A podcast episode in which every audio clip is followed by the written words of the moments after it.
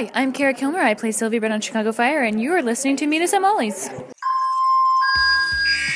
standing next to you are your family. And to me, there's nothing more important. Not gonna be all sunshine and roses, but I can promise it's gonna be a hell of a ride.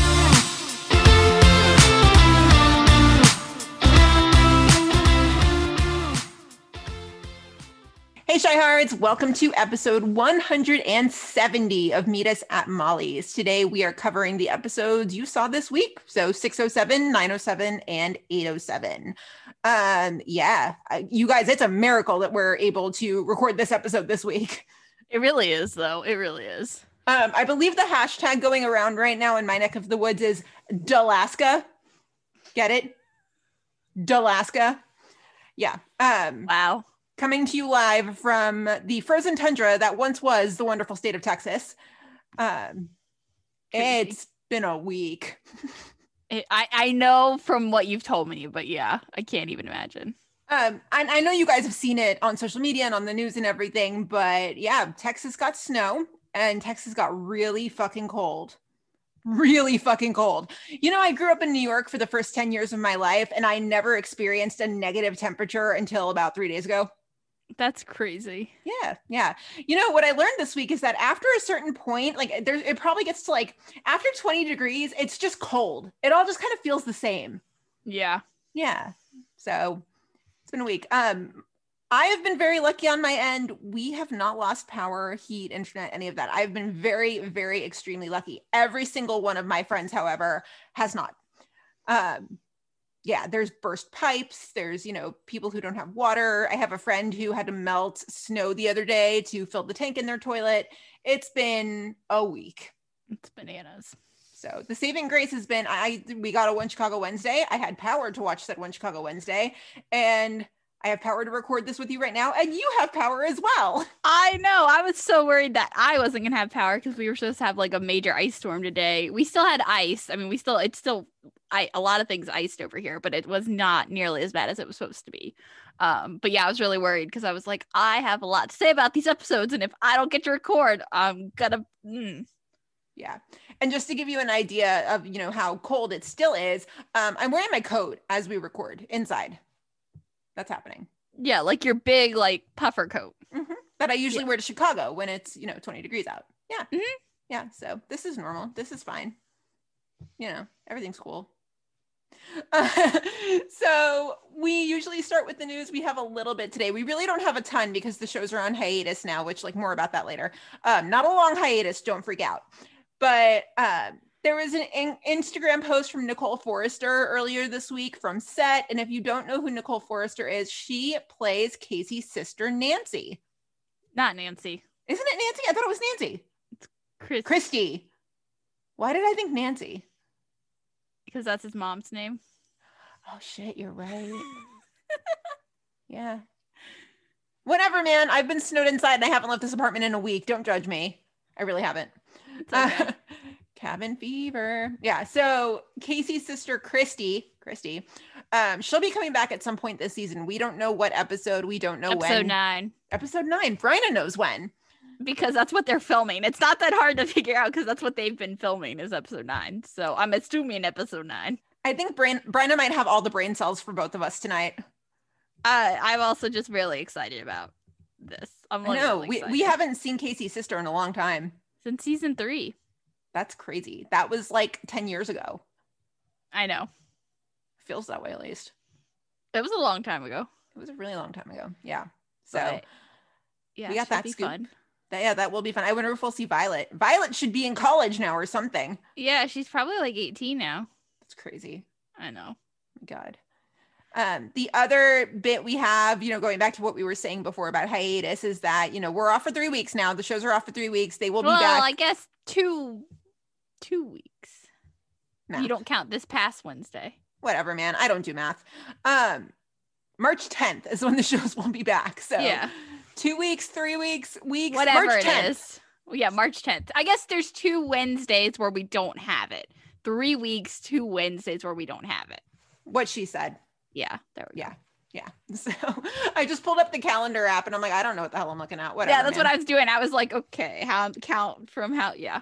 so so yeah that's all the news we have um i mean i guess the pd ratings being kind of low that can count as news Yeah. Also, I guess if we want to throw it in there because it's Derek related, there's potentially a third FBI happening, and Derek's going to be the showrunner.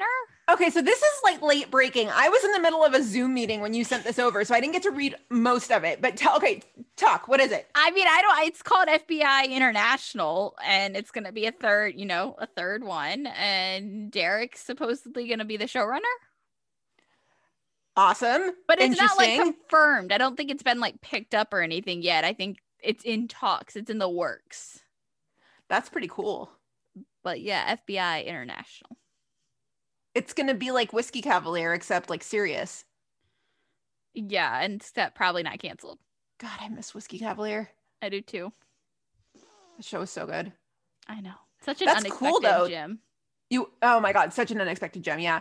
Um that's interesting that Derek's gonna show run it. I wonder if he's gonna pull a Rick Eid and show run both, or if he is gonna step down from fire. I can't imagine Derek. I don't know.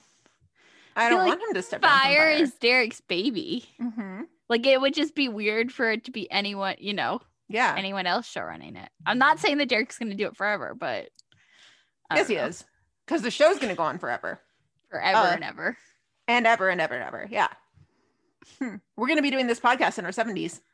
Oh Lord. Well, my 70s, your 60s. yeah. So that's about all we've got for the news. But you guys know the drill as always. If you see anything, just send it over to us. Um, you know, you guys are good about that and we appreciate it. So um, no patron shout outs this week. All good though. Um, next week with the hiatus, we've got something planned for our patrons. So if you would like to know what that is, you know, feel free to check it out. You can support the podcast for as little as $2 a month. Some cool stuff in there. The Facebook group, the discounted merch, bonus episodes all sorts of cool stuff. So, without further ado, shall we move into the episodes? Let's do it. Okay.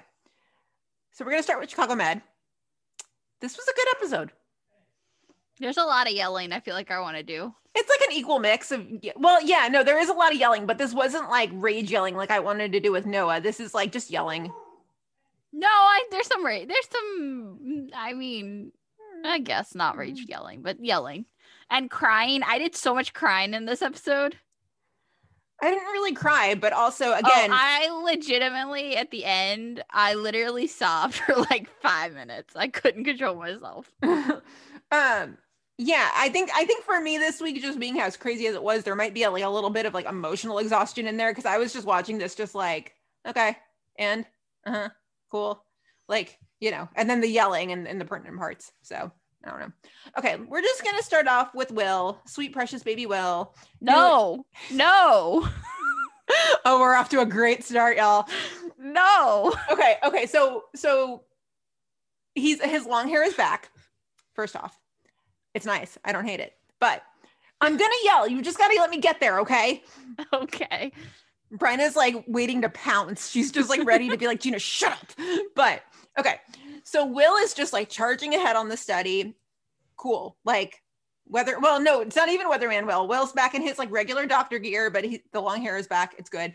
But uh, his patient Vera, she comes back in and she's sick. So he loops in Dr. Verani and he's like, This is the deal. She's sick. We don't know if the drug is causing it. This what's going on. And so she's just like, Okay, well, we have to unblind her. And Will's just like, "Mm, Don't really want to do that. So Ethan, more about him later. Um, Ethan is like, Yeah, well, I'll do a workup. Will almost loses this argument. If if Dr. Verani's not there, Will loses this argument and Ethan does the workup. Yeah, Ethan just takes over. I, I really thought that was going to become like a much bigger tension throughout the Mhm. episode, but it's really just that one scene. But in that one scene, I was like, "Ooh, ah, I don't know, this is going to be bad." Yeah, but also Will caught Ethan on a bad day. Oh, really bad. Day. a really bad day. More about that later. But uh, yeah, so the patient, she's confused, like nothing's changing. Dr. Ronnie wants to unblind her, but Will is like, shit. Because I mean, the cost there is really, the cost is high, right? If you unblind her, she gets kicked out of the study. if you don't unblind her and you tell the main company who's running the trial, the trial stops. So you either hurt her by having her out of the study or you hurt everybody else. Mhm. It's almost like the trolley problem from the good place. You don't know what that is, do you? I didn't finish the good place, so no. You don't know the trolley problem? I didn't finish it. I, I'm I wouldn't even do it justice if I explained it. No pun intended. I only watched like one season. I watched like the first two. But it's it's the it's the problem. It's like a philosophical question about a trolley, and then it's like, do you divert it so that it only kills one person, or if it kills more oh, people? Oh, I but like, what if that one person is like a super like really amazing human versus you know it's I got you. I don't know. But okay, so so what does Will do? Right, we're we're like season six now. We're like, yeah, Will's Will's a big grown up. He's grown up. He's gonna make the right decision. He takes her blood to an outside lab to determine whether she has the drug or a placebo. He unblinds her himself. Behind Verani's back. You're in behind back. behind Verani's back. Yep. Yep. And this is one of those moments where it's kind of bad that April's like his sidekick because she's like the it's like angel and devil on his shoulder, right? Only April's like April gets it. April gets why Will does this shit. And so she's just like, you shouldn't do that. And Will's like, yeah, but and April's like, okay, you're right. See, I don't see it as much as that. I see, I mean, like she kind of calls them out later. Yeah. Um, but yeah. I mean, I think she understands why and like where he's coming from, but I don't think she's as like I don't think she's in on it as much as Will. Like Will's just like, I'm doing this regardless of what you think. Yeah. Yeah. And so April's like, yeah, well, if Kendra finds out about this, like they'll fire you from the trial. Okay. First off, when has that ever stopped Will ever? Ever. Um, and second, didn't Meredith Grey get fired from the entire hospital for doing this? yeah, but then she gets to come back because it's Grey's Anatomy. But yes, she did. And Like she the- almost lost her baby because of this. Like the whole ass hospital, not just the trial, the whole damn hospital. Well, and then she almost lost her baby because of that too. Was she trying to adopt Zola at the same time? Mhm. Okay. So, Yep. you know, this is like, yeah. Yeah, just, it's never stopped Will before because he's never gotten fucking fired. Um, Nope. I, I- Goodwin still wouldn't even fire him. She would just be like, you're a pain in my ass. Get out of my office. And that would be that. Probably. Yep. I just face palmed. You didn't know what that was. Yeah. Okay. So Meredith got fired from the whole damn hospital, is the point. And Will's just like, woohoo. Will's just like whistling as he goes. He's like, this is awesome. So it turns out she's on the medication. And Will is like, yeah, I'm totally going to tell Dr. Varani. Like, I'm, I'm going to tell her right now, like, totally going to tell her. And he doesn't. He doesn't. They do the MRI. They find out it's like a tiny little tumor. And Dr. Varani's like, oh my God, like, what an incredible catch. Oh, honey. Yeah. That whole scene was just so face palmy because April's there too, and she knows what Will did. Will knows what he did, and it's just it's just so no no no no. It's cringe. Like, this is. This is something Will should not be doing in season six. Mm-hmm. Especially because I do agree with Verani. Like he is good at this stuff. Mhm. And like if this is what he wants to do, then that's fine. But like clearly I don't know. He's good when he's making like rational decisions. He's not good when he's doing like renegade shit like this. Yeah. Okay, so then this scene in the elevator, it's just pretty much Will and April like rationalizing what they did. And the way April phrases it too, it's like she's so maybe she's not the devil on his shoulder, but April's like, "All right, I'm in. I'm your accomplice now. I guess I know what I know. I was complicit." Yeah. I just I don't know. That whole thing really that, whole scene honestly like summed up Chicago Mad for me. Right? It was like April being like, "Yeah, we know like what you did was wrong," and Will's like, "Well, we did it for the right reason, so it's fine." And I was just like, "That is Chicago Mad signed up, summed up in two lines of dialogue." This is like the opposite of the Midas touch. Like you know how Midas like touched everything and it turned to gold. This is Mhm. the opposite of that. Everything Will touches when he goes rogue like this falls apart. Oh Lord, I mean, yeah, It goes to shit. that's a Yeah. You're not Um, wrong. His entire relationship with Natalie, thanks to the gun and the lying and Ray and all that stuff, Yeah. that fell apart. I mean, the whole thing with the DNR in season one, that fell apart. Yeah. And then he's all, why didn't I get chief? I don't know, Will. Maybe because you do all this dumb shit. hmm I just, I, what is he doing? What is he doing? I don't know. This is I- some like dumb shit. And I honestly, though, the thing is, though, is like I want to be surprised and shocked, and honestly, maybe a little more outraged, but I can't be because it's it's so predictable. I hear that. Like it's like, oh yeah, Will's gonna fuck up and like lie and get away with like do, breaking the rules, but he's it'll be fine. He he may get fired from the trial, but he'll still have a job, so it really doesn't matter. Yup. Okay, Yup.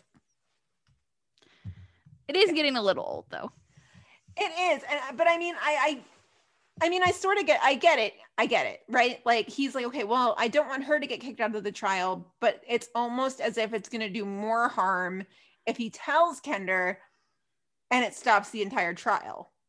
Right? No, I'm not saying that. I'm saying what's getting old is like the fact that Will keeps breaking the rules. Yeah, of anything. Yep. Like that's what's getting old. I understand where Will's coming from, and I do. I think that that would be like a tough decision, but like if you're gonna stay as part of the trial, you have to, you know, follow the trial rules. hmm Yeah. Yeah. It's a mess. It's a mess. So Will doesn't tell Dr. Verani. He runs into her as she's leaving Dr. Troy's room. Again, more about that later. And he's like, Well, listen, you should know. And he, you know, they set it up like, oh, he's going to finally be honest and talk to her. He asks her out. I feel like if it hadn't been for the hints that um, Nick has given in interviews that like, oh, maybe there's something gonna be between them, this would seem so out of left field. Yes. Yeah. Like I would have literally had no idea that they were gonna go there with this. well, this still felt a little out of left field, especially I mean, considering the preceding scene.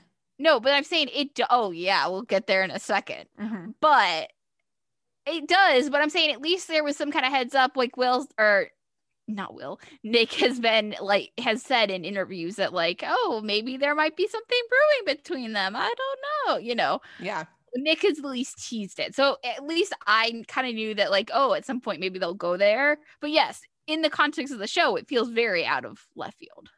Yeah, definitely. Definitely. And is it Will actually being interested in her, or is it Will saving his ass? No, I think he's interested in her. I think He's not like he's not manipulative like that. He he's he doesn't I think people. it's partly both. No, I don't think I it's a CYA move. But I can't I don't think you can say that it's not he it he didn't not think about that as he was doing it. He may have done it for purely because he was interested, Mhm. but I don't think you can say that like he didn't also use it as like a way to get out of telling the truth. Hmm. Oh, like it was a hail mary. I get it. Mm-hmm. Mm-hmm. Interesting. Yeah, and she accepts, which is even weirder. This whole thing is weird. Mm-hmm. The whole thing is just really odd. That whole yeah. yeah. what the fuck so um we got a lot of messages from you guys about this which like thank yes thank you please send it all um so catherine said will's my favorite redhead but men why is he so dumb and then she put into parentheses sorry gina girl i'm yelling right along with you he is a dumb ass But yet you started this whole segment by saying, "Oh, sweet baby precious Will," and I'm Yes, like, Gina, sweet baby precious will no, i know no, I know. no, I know. no. she said he's throwing a slightly different version of season seven finale of Grey's Anatomy. He's messing with the clinical trial, and just like Meredith, and she said not quite because Met and Grace Sloan. Oh yeah, who gets fired there? Noah, but you get my point. Mhm, mhm. He's jeopardizing his career if someone discovers the truth, the hospital reputation, and everything. But he's not though, and that's the kicker. He's never going to lose his job.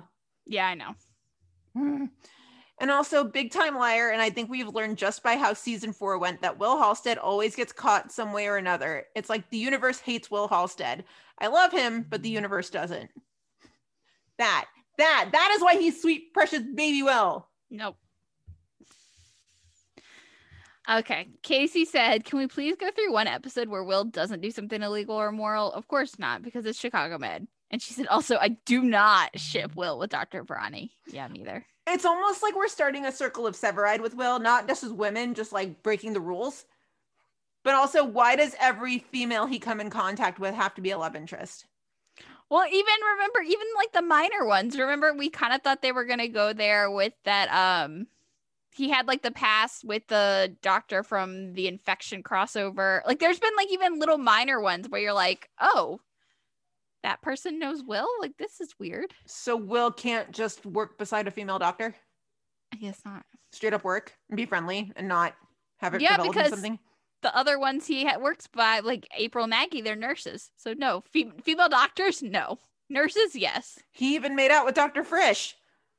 Mm-hmm. Fuck. No, you're right. Yep. Yeah, we've got a little baby circle of Severide happening. Mm-hmm. That's not good. Nope. Hmm. Zach said, I know that he was trying to do everything he could to keep the clinical trial going, but to go off and do a blood test for the patient off site, something tells me that's going to come back and bite him in the ass. Also, Will's calling Dr. Verani by her first name. Now he's asking her out to dinner. Is something about to happen here? Because if so, I don't know what to think of this. Same. Us either. I don't see any chemistry. No. No. None.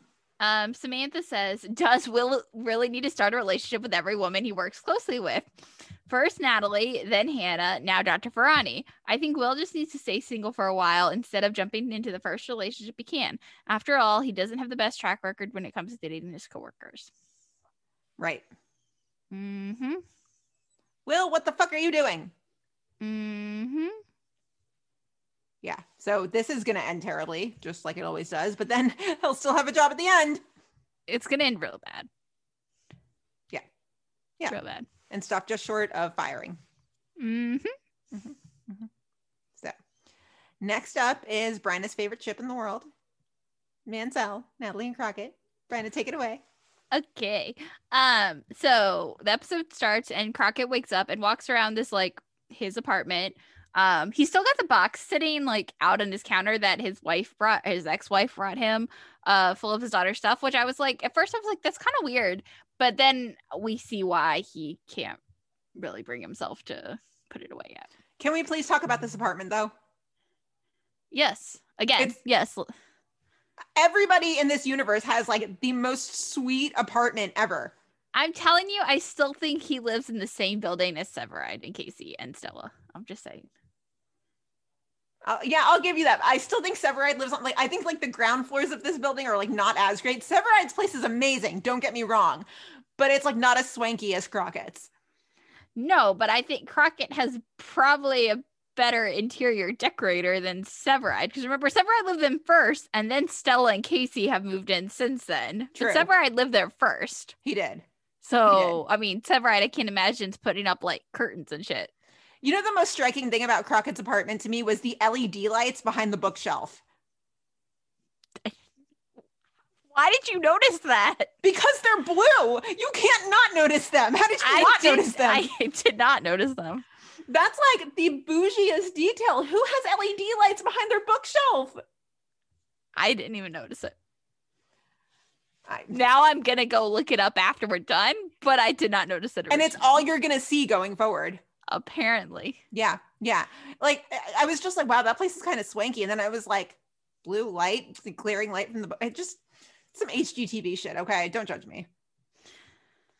Anyway, so again, he takes another glance at the baby box, but like just can't bring himself to really like open it and go through it. So he just kind of stuffs it in a cabinet somewhere.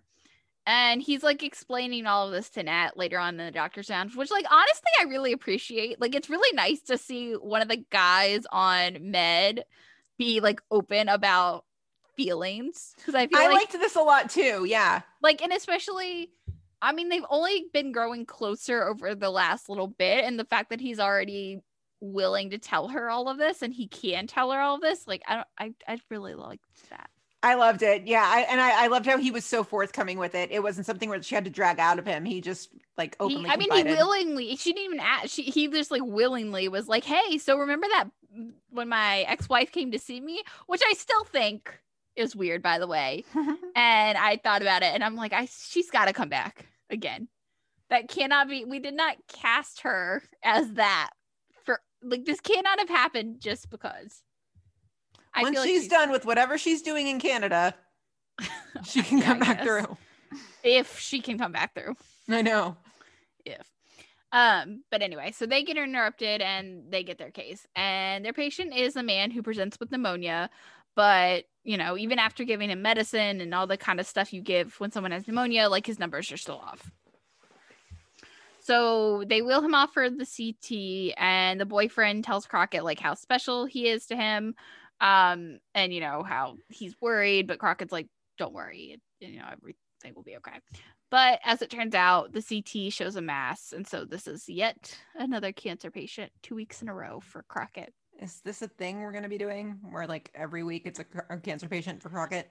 I mean, here's the thing. I kind of like this sounds so morbid. I kind of like that he does get cancer patients because I think it has it obviously parallels what he's going through at home and like what he's trying to do and his stuff with his daughter, you know, the daughter stuff. And like it's allowed us to s- learn more about him. So I do Mhm. appreciate from that way. It was just very noticeable because it was two weeks in a row. Yeah. And it was like, oh, that's a little too much. Yeah. a little too much. Um, but anyway, so Crockett operates, and basically, like, it's the worst case scenario. The cancer has spread everywhere. Um, and so Natalie and Crockett go and tell the patient and his boyfriend, and they're like, Well, how long does he have left? And you know, Natalie's just like, Well, it's hard to say, but a year maybe. Um, and so Crockett's about to head out at the end of the shift, and Natalie ends up grabbing him because apparently the patient and his boyfriend need them to be the witnesses for their wedding. And, you know, they basically are just like, you know, yeah, we may only have a year left, but why do we want to waste a moment of that? Like, a year is better than nothing. And yeah, they get married at the bedside of the hospital, and um, it's really sweet. And then the end scene, we see Crockett showing Natalie the DVD of Harper's first birthday from the box of stuff that his ex-wife brought. And that was a scene I literally kid you not. I was like actually crying. And I feel like I say that a lot, but I mean I was actually crying this time.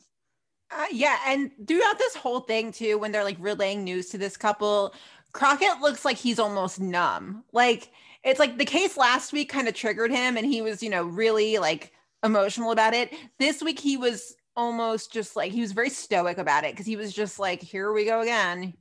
But that's kind of honestly why I was surprised that he was so open about it with Natalie. And that in, in the beginning and at the end too, and that like because in the beginning or in that scene when he's get about to walk away and she's trying to convince him to come to the wedding, he like you like you said, he doesn't seem like he really wants to be there. Like he's numb. He's, you know, tired of dealing with cancer patients, you know, and, and having that bring up things for him. But that's why it was kind of surprising that by the end he's like taken Natalie back to his place to show her the DVDs. And like I thought that I I loved it. Yeah, I like how it paralleled with what the couple was going through. Because in that moment when Natalie's like, "Yeah, they want to get married," I, like Crockett's just like, "Well, Crockett knows all those feelings," and he's like, "I don't want that." Like, Mm-hmm. But then Um, something about actually seeing it and hearing that what they had to say and like their reasonings for it allowed Crockett to again like take Natalie and op- open up even more to her, which I thought was cool. Yeah, yeah, and he really took the whole like take what you can get thing to heart. That like even though he got a year with her, you know, you should celebrate that. Mm-hmm. She's a cute baby too. I know, so precious. You know. Mm. Um, but yeah, and you guys had a lot to say about that, which I love, and I also love. It's so funny because you know how Torrey posted like that screenshot of them sitting on the couch like before the episode aired on her Instagram. Yeah. The amount of our listeners that sent that to me is like ridiculous. I mean, I loved it, but like also I feel so like seen and predictable. you know. Here's an interesting question: How do you think Owen's gonna take, or not Owen? How do you think Crockett's gonna take to Owen when the time comes to meet him? I don't know. I don't know. We saw that Owen's been on set recently, so or the actor that plays Owen. Mhm. I don't know. Yeah, we'll see. We'll see. I wonder if he's gonna view it like almost like a second chance. Maybe. And I feel like Owen will take him pretty I mean, because Marcel was a dad. Yeah. Like Will wasn't hadn't been someone's dad yet. Right. Right. So So Um, anyway, yeah, lots of listener thoughts. Catherine said, Last season, I did not like Crockett at all for me. And I think it was because of only getting 20 episodes. He only came to be in the middle of Sex Toy. Um, and like with, la- but with last night's episode, he took a piece of my heart and made it his home. I'm not denying he has some baggage to get through, but I love how open and vulnerable he is with Natalie and his development and growth, especially because last season I thought he was nothing but shallow. Um, but he does say, like, can we give them a break from the cancer patients? I get that this is the way to show his backstory, but it's like that when all of, but it is like that season when all of Will's patients wanted to die. Just please give them a break because it's heartbreaking. It's it shouldn't be funny that there were like five straight episodes where all of Will's patients wanted to die, but also it's kind of funny. Mm-hmm. It's kind of funny. Yeah. Yeah. Oh. Zach said Natalie and Crockett at his place watching home movies of his baby daughter. Dear God, how cute was that? The fact that we get to see Marcel open up to Natalie in this way is beautiful and great character development for him. Yeah. Mm-hmm. Yeah. Um, Allie said, okay, so I shipped Mansell before this, but now I really ship them. Their awkward flirting was hilarious, but I love how their relationship is deepening, especially as she's been there for him during his most vulnerable moments. The fact that the fact that Crockett is willing to show that side of him to Natalie really speaks volumes considering how much of a front he put up when he was first introduced and the fact that he still hasn't opened up to anyone else other than patients as far as we know. The last scene where they were watching the video of his daughter was heartwarming and heartbreaking at the same time, and I can't wait to see where this goes. However, it also makes me dread what the writers were teasing with regards to Manstead in the near future. I feel like they're stuck on this ship because it's the OG med ship, but they weren't they just weren't good for each other and it's okay to move on. Preach. Yep. I think that's an excellent point. Yeah, that is that's a great point. Yeah, preach. And yeah, there I think Manstead is gonna end up coming back together somehow in the next couple episodes. So Ugh. I know, I know. I'm like if they want to work together and have a storyline, fine. I don't need a romance. I don't. I'm just kind of like, okay, do, do we have to? It's just yeah, no. Yeah. No, like, no, no, eh, no, no. eh. Okay, so next up we've got Goodwin. This was a small little piece with Goodwin, but uh, basically her her son is, you know, he, he's working back in the hospital again, the pharmaceutical rep. He's doing his thing. She runs into Dr. Abrams at the elevator, and Dr. Abrams is like extra grouchy this episode, which is just like perfect. It's it's funny. I enjoy It's it. so good. Yeah. And so he's like, Is it me or are this year's first year residents less competent than last year's? And she just goes, You ask me that every year. Um, so he's just the resident grump, which is hilarious. So I'll take it. Uh, her son Michael, he's scrubbing in on a surgery, and you know, she mentions to Maggie about you know how the how rough the year has been, and like he didn't need the pandemic, he's just now getting back on his feet, all that good stuff. Um, but she tells Maggie about, you know, the struggles of parenthood and how at the end, like, it's all worth it, which more about that later. So Goodwin overhears Sam kicking Michael out of the OR. And it turns out that Michael basically tried to upsell him during an operation. Michael basically tried to make a sales pitch, like in the middle of a procedure, like with his hands in someone's brain. How dumb. I so dumb. Pretty boneheaded. Yeah. Um, and Sharon tries to talk to Michael about it, but he takes it personally. You know, he's just like, you know, it would be nice if you had my back. And she's just like, it's nothing about that. It's about protocol, which like LOL at uh, playing the protocol card. I know. I'm pretty sure protocol would say some things about pretty much everything Will has done ever. And Natalie. Yeah. Can't forget Natalie. Can't forget Natalie. Nope. Nope. So Sharon tells Maggie about it. And this was kind of weird to me because she was like, you know, she's like, well, Michael just so much wants to please me, you know, just to make me proud. And she's like, so I'm the one that could hurt him the most. But it's not even, it, it seems to me like she's really cold about it, that she doesn't even take it to heart. She's just like, "Mm, I have power. Anyway, moving on. See, I didn't see that at all. Hmm. I, st- I mean, I obviously saw it that like she realizes that like she can't play favorites, and like that is sometimes the hard part about working with your family is that like you can't, you know, play favorites or whatever, and you know you still have to do your job. And so, but I don't think that she was being like cold and hard about it. I think she still realized, you know, she was still sad to see that he was up, so upset Mhm. by her reaction. Yeah. Um, but Yeah, we'll see where that goes. yeah, I don't, I don't really care for the storyline though. Me neither. It's nice to have a, a it's it's nice to learn more about Goodwin, but you know, we're not really learning more about her. We're just seeing how she interacts with her son. Yeah. Yeah. So next up is Ethan. Just like en- yell mode engaged. Ethan, Ethan, Ethan, what were you thinking? Take it away, Brenna.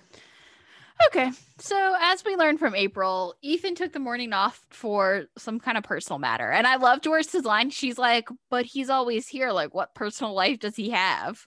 Every episode she has managed some sort of dig at him, whether it be like really covert or like not so covert, and I love it. She's so good. Yeah.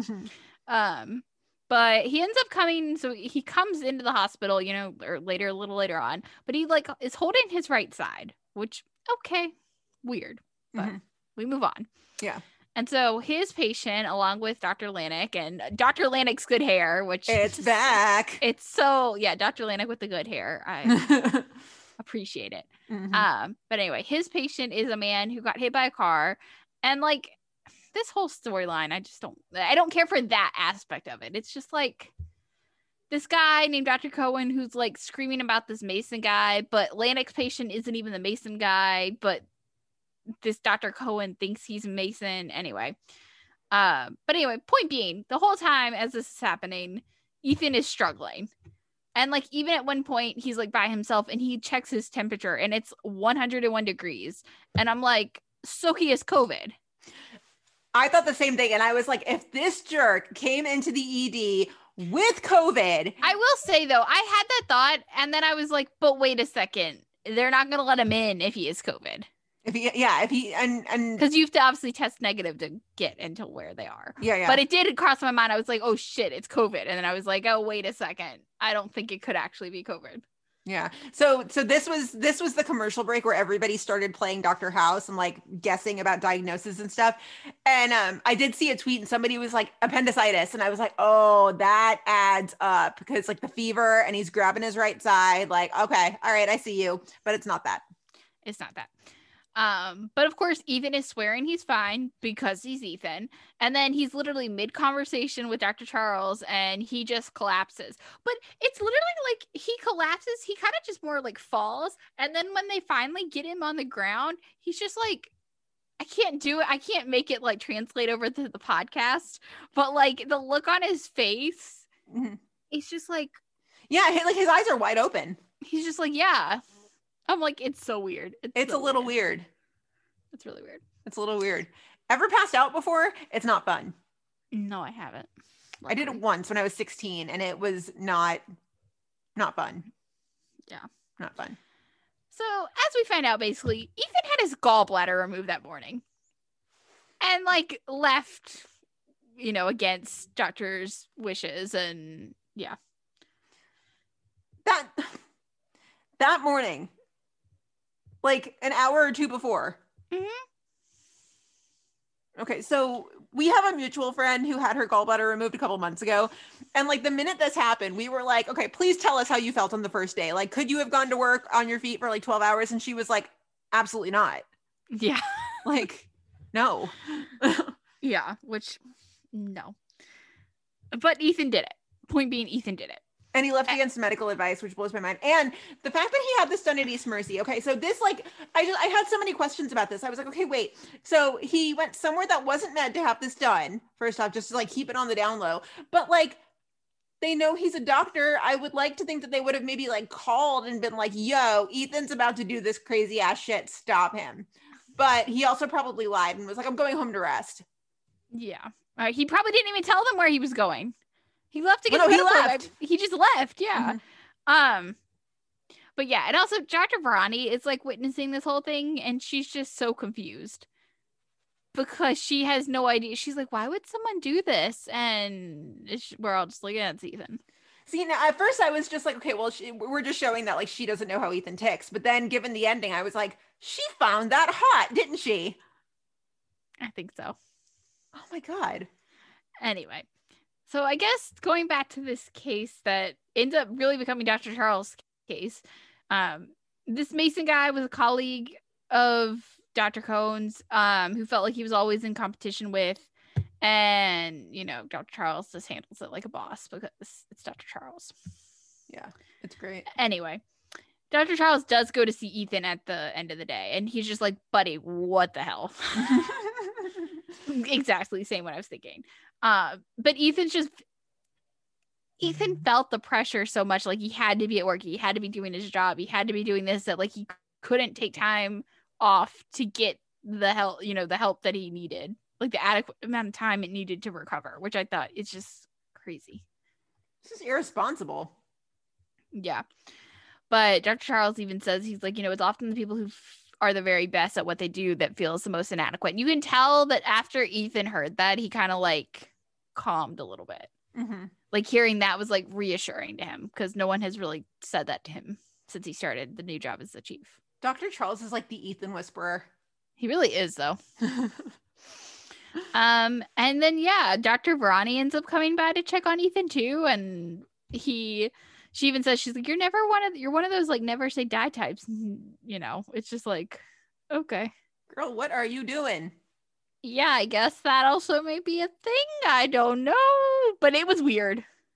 I think I might be able to see more chemistry with Dr. Choi and Dr. Verani than Dr. Verani and Will. Yes, definitely. But it was also weird. It was weird. It was just, yeah. It was very weird, very out of the blue. Mm-hmm. I don't know how I feel about it. But yeah, that's basically Ethan. He's insane. I will say a couple of things that I liked about this though. Um, we got to see more of like the psychiatry side of Dr. Charles because people forget that psychiatrists go to med school. Like they go to med school. And when Ethan collapsed, like Dr. Charles kind of took over and was like, okay, set him up on Tylenol, like do this, do that, like get this antibiotic. So we saw him doctor a little bit, not like we don't often get to see the medical side of him. I mean, Yeah, that Like was that. pretty cool. so that was cool seeing Dr. Charles kind of take charge like that. Um, Yeah. but like this felt this felt a little too out there. Really though, does it? Okay, like there's there's med unrealistic and then there's like really fucking unrealistic. And this was a little too out there for me. See, I didn't think so at all. Like, I think it fit very much into the Ethan kind of having this one train track mind of I can't let anything get away at the job, not even my health. Because it's like kind of been building up to that, right? Like at first he was sleep deprived, and you know, then he was staying up all night and coffee and you know, whatever, all that stuff we saw in the previous episode. But now he got something so serious as he needed his gallbladder removed mm-hmm. and he's still all just like work work work. I need to be the best chief that it ever was. I need to you know i need to impress. I need to do this. I need to do that. I, I think it fit kind of i mean like yes it is a little insane that like he got his gallbladder removed and then thought he would be able to work like yes that part of it like, is insane Mhm. but i think it fit it kind of was the next elevation of what we saw last week True. True, true. I, so i don't think it was that crazy Hmm.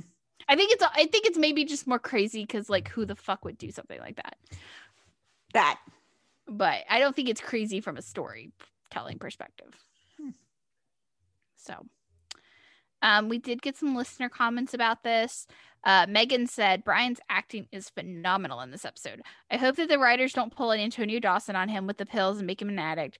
I love seeing the mental health side of med, especially with the doctors. The writers are doing a flawless job showing how the chief job affects Choi's mental, mental, mentally, Choi mentally. I don't think they'd pull an Antonio with him. I don't either. I don't think he'd go that route. I don't either. Mm-hmm. No. Hmm. Um, Zach said, What the fuck was Choi thinking? Right? Um, to have a major surgery such as the removal of a gallbladder, then immediately leave right after to go to work instead of recover. I'll admit that him checking his temperature had me nervous that he had COVID, but this was no better. It's a miracle it didn't turn out worse than what it was. And thank God for Goodwin for putting him on forced sick leave. From where I sit, he needs much more than that. Yeah. Mhm. So, yeah. Um, last up is Maggie. Maggie, Maggie, Maggie. And I mean, the, the uh, we start off with you know Augie had the liver transplant. He's good. They're in the room. The biggest thing about this first scene is that Augie calls Ben dad. And I like wanted to cry. Just, just like stick a fork in me. Oh my god. I know all the feelings. I just All the feelings. So I just feelings. love this little family. They're so good. They're so good. So when Goodwin tells Maggie about the whole thing about like she's going on and on about parenthood and how hard it is, but it's all worth it, Maggie just says she's like, I feel all of that with Augie. So, you know, at the very end of the episode, Goodwin calls Maggie and Ben into her office. So it turns out that their like heredity website search that they did revealed that Augie has a brother. And so they meet the adoptive family over Zoom. And, you know, Maggie's, yeah, she's happy for him, but like you can see that she's worried. They want to come visit, and yeah, Yeah. Yeah. So, but like they cannot take Augie from Maggie and Ben. I will actually probably throw things if that happens. Or like not even take him, but like if they're just like, yeah, it's best that Augie goes and stays with his brother. Like, don't do that. I will throw things. I think that's where it's going. Yeah. I know. It's sad. It's sad. Um, Catherine said, I swear to God, if Maggie and Ben don't get to adopt Augie because of the brother and the brother's family, I'm going to riot. I'll take a plane to Chicago and have a serious conversation with Diane and Andy about how they mistreat this couple. They deserve the world after everything they've survived. Seriously. Mhm. Mm-hmm. Um, Allie said Augie tall Augie calling Ben dad was freaking adorable and melted my heart. Please protect this family at all costs. Um, I'm excited for Augie to found have found his long lost brother, but I can't help be a tiny bit suspicious since the last time people cough cough Dawsey tried to adopt a kid in one Chicagoland, a relative showing up got in the way of things. Mhm. What if Augie's brother's parents want to adopt Augie and they somehow get priority because it would mean keeping siblings together? I know this theory is a little far fetched and that their situation is very different to Dawsey's, but we've seen time and time again that we can't have nice things on these shows, so I'm just skeptical. Jaded fandom tonight. It's, I don't think it's that far. Their situation's that different from Dawsey's. I mean, not really. I mean, I guess the fact that Augie is a sick kid and Louie wasn't, Mhm. but I don't think it's that different. no, yeah, you're right. It, it's it's not. And Maggie and Ben are married. Dawsey was married, and Yeah. yeah. So yikes. Hmm. Don't mess with Maggie and Ben, please. Keep that family together. Please. Any other notes on Med? Mm-mm. This was a good episode. Wasn't too bad. It was fine. The ragey moments were, you know, warranted. It was fine. Yeah. So moving into fire. This was a good episode. I really, I did like this episode. I like this one a lot. Yeah. Um, can we please talk about how Casey and Severide were such a married couple during this episode? They're such BFFs. I love it. It was, yeah, they were such a married couple in this episode. It was perfect. Perfect. Ugh, it just makes me want my custom. I just want to get Your pops? custom- Yeah. Have you you haven't found a shop to do it yet? I'm working on it. I have. I'm in the talks of. Yeah. Okay. Somebody replied to me about my next round of custom pops, so I'll have to send it to you. Okay. yeah, I'll, I'll lead you that direction. So, okay, so we start off with Casey and Severide and Ritter. There is some Ritter action in the in this little bubble too. Okay, so first off, Stellaride is planning a getaway to the cabin. Just just let that simmer for a second, because you know what they're gonna do there? They are gonna have all of the sex all of the time. And maybe get engaged. Like that's the talk around the Twitter fandom. I don't know if I want that yet. I don't know. It's. I feel like it's gonna happen. It's gotta happen. I feel like it's gonna happen. I know. But oh man, the cabin. It's just like thank God they don't have any neighbors, okay? Because the minute the minute Severide was like, let's go to the cabin, I was like, oh, I know what's happening there. But honestly, cabin content is what we deserve at this It is. point. yeah. It's what we deserve. Yup. Yeah. So, And Stella still wants to take the lieutenant's exam. So just like that, Stellaride is all happy and wonderful again. For the 45 seconds, and then that's it. All we got in this episode.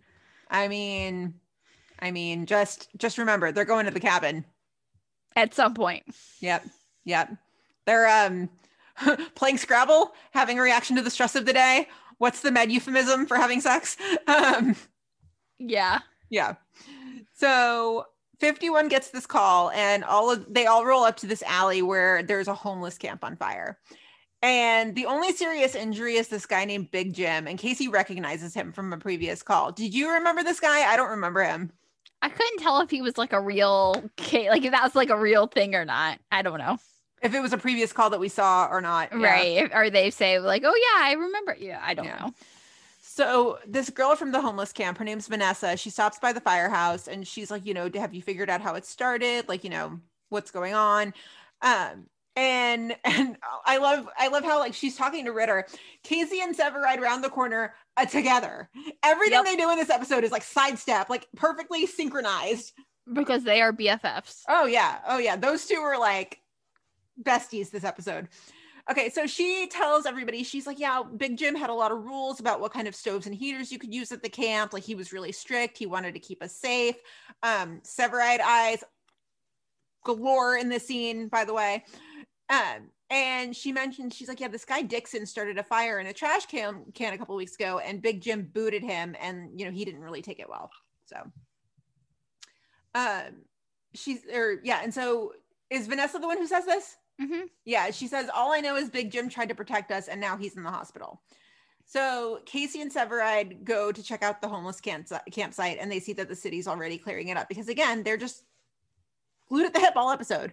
What about during the call when Casey goes to get Big Jim and she, he's like, How did you know I needed help?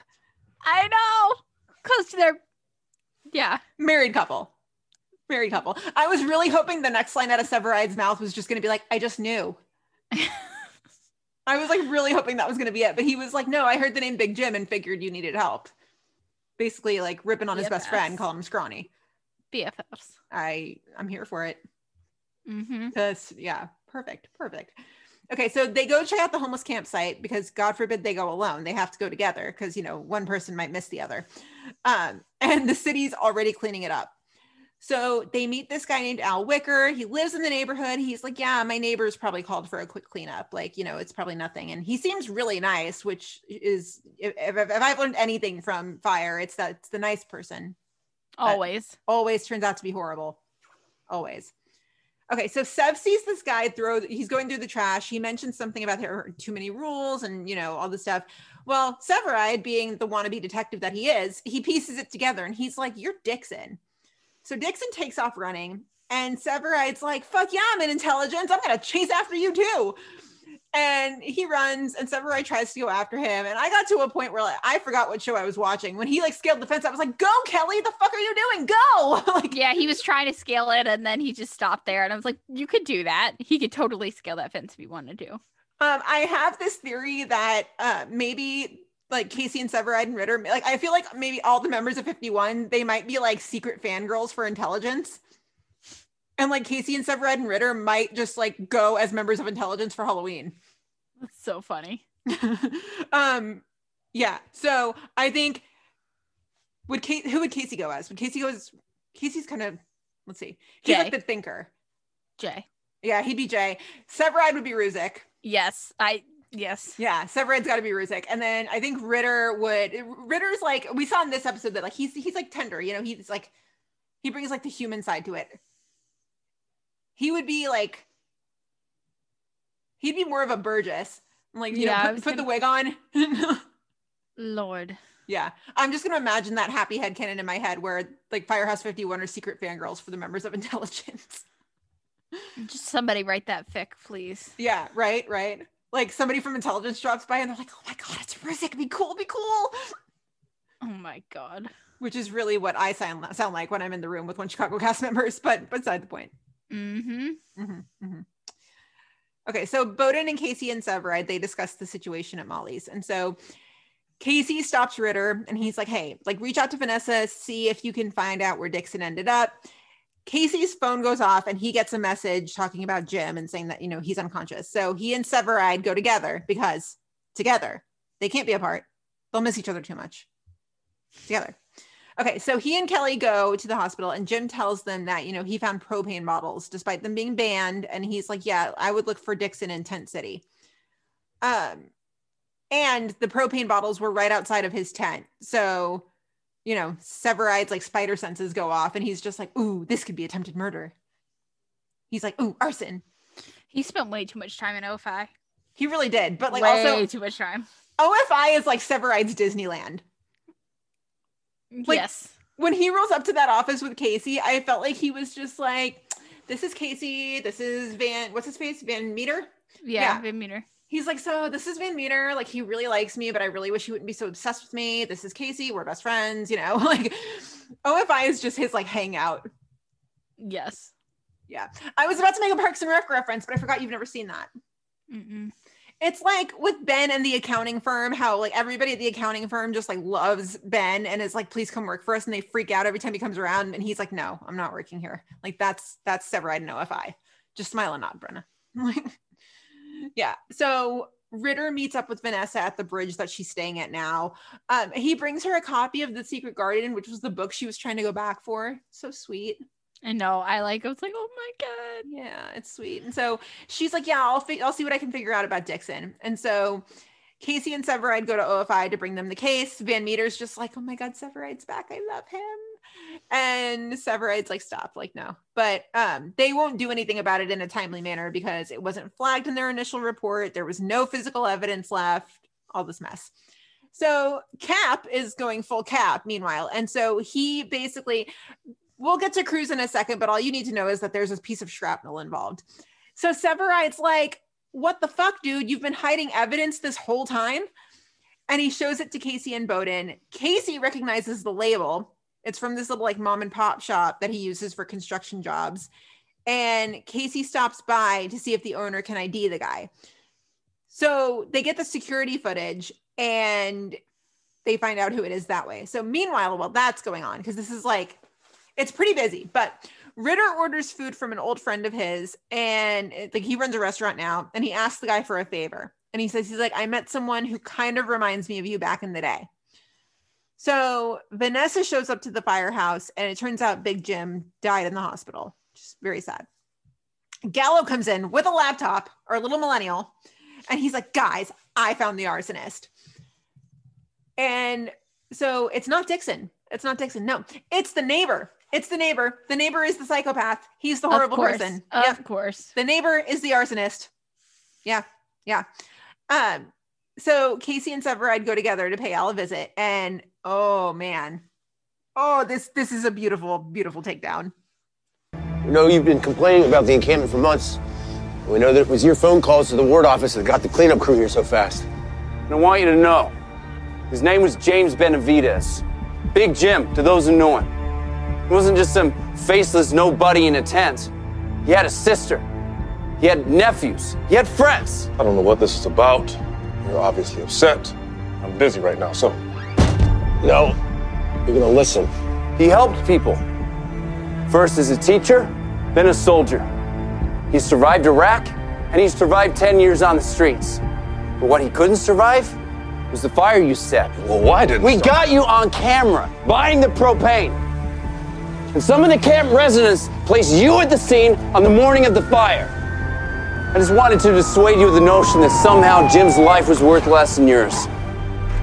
It wasn't. Uh, like everything Casey said though, like yes, all of it was on point. Yeah, and just like the passion, Casey was so passionate about it, and even Severide, like the, Al tries to slam the door in the, their faces, and Severide's like, "No, you're gonna listen." The finger. We've never seen that. it's so good. Oh my god! But the whole the, the part of it that really struck me the most is when Casey was talking to Al, and he was like, you know, he's he basically made a comment about how you know the audacity of Al to think that his life mattered more than Big Jim's. Mm-hmm. Which, yeah, I mean, Yeah, Casey just laid it all out there, Casey and really I loved every him. second of it. It was pretty beautiful. It was great. It was pretty nice, yeah. So later on, Ritter introduces Vanessa to his friend. His name's Mackay, and uh, Mackay is the one who owned the restaurant from earlier. And they got her a spot in a youth shelter, which is the same one that helped Mackay get off the street when he was younger. So just just a really like feel good story tonight. Ritter has the biggest heart. He really does. I it's all it's becoming a competition now of like who has the biggest heart at 51. Ritter. Yeah. I think Ritter's like slowly like going away, pulling Yeah. away from it with the lead. It was so sweet. It was so sweet. Yeah. And I was messaging with my mom during this whole thing, and like she said something, and I, I mentioned back to her, I was like, the whole reason that Vanessa's taking to Ritter right now is because he sees her as a human being. He doesn't see her as a homeless girl. He sees her as a Mhm. fellow human. Which, like, I just yeah, that was a really like it was good. Really Can I good make a comment though? Of course. Now that I okay. How does she have a cell phone? oh, that's a good question. I was thinking about that as rewatching today, and she's like, "Yeah, I'll call you," and I'm like, "But how?" Did we see her with a cell phone? No, but she said. I mean, he says like, "Yeah, she like gave me her number." Maybe she found it somewhere. Maybe, but like, how does she pay for it? I don't know. Maybe it's a pay as you go. I mean, I guess, but I don't know. It was just a don't know. thought. Anyway. Good. Anyway. Brett, Yes. go Oh. do the thing. Okay. Um, so I feel like we need to just like start off by saying Granger's really fucking cute. He is not bad looking. And I was looking up, apparently he plays Katherine Heigl's love interest in that new show. Um, Firefly Lane. yes. And I'm like, well, if you're not breaking up my ship, maybe I can get behind that. Maybe I'll have to watch it now because of this. Interesting. But yes, he's really, really easy on the eyes. He's pretty easy on the eyes. Yeah, I noticed Like, that, real- especially more this week. Yeah, this week I was like, oh, oh, okay. Okay. Anyway, just feel like I needed to start off with that because anyway. So Granger shows up to 51 at 51 and to see Sylvie. Well, he doesn't really say that it's to see her. He's like, yeah, uh, our paramedics are out. We need to borrow some bag valve masks. Which what? The, first of all, what the fuck are bag valve masks? I think that's the thing that you use on like the CPR dummy.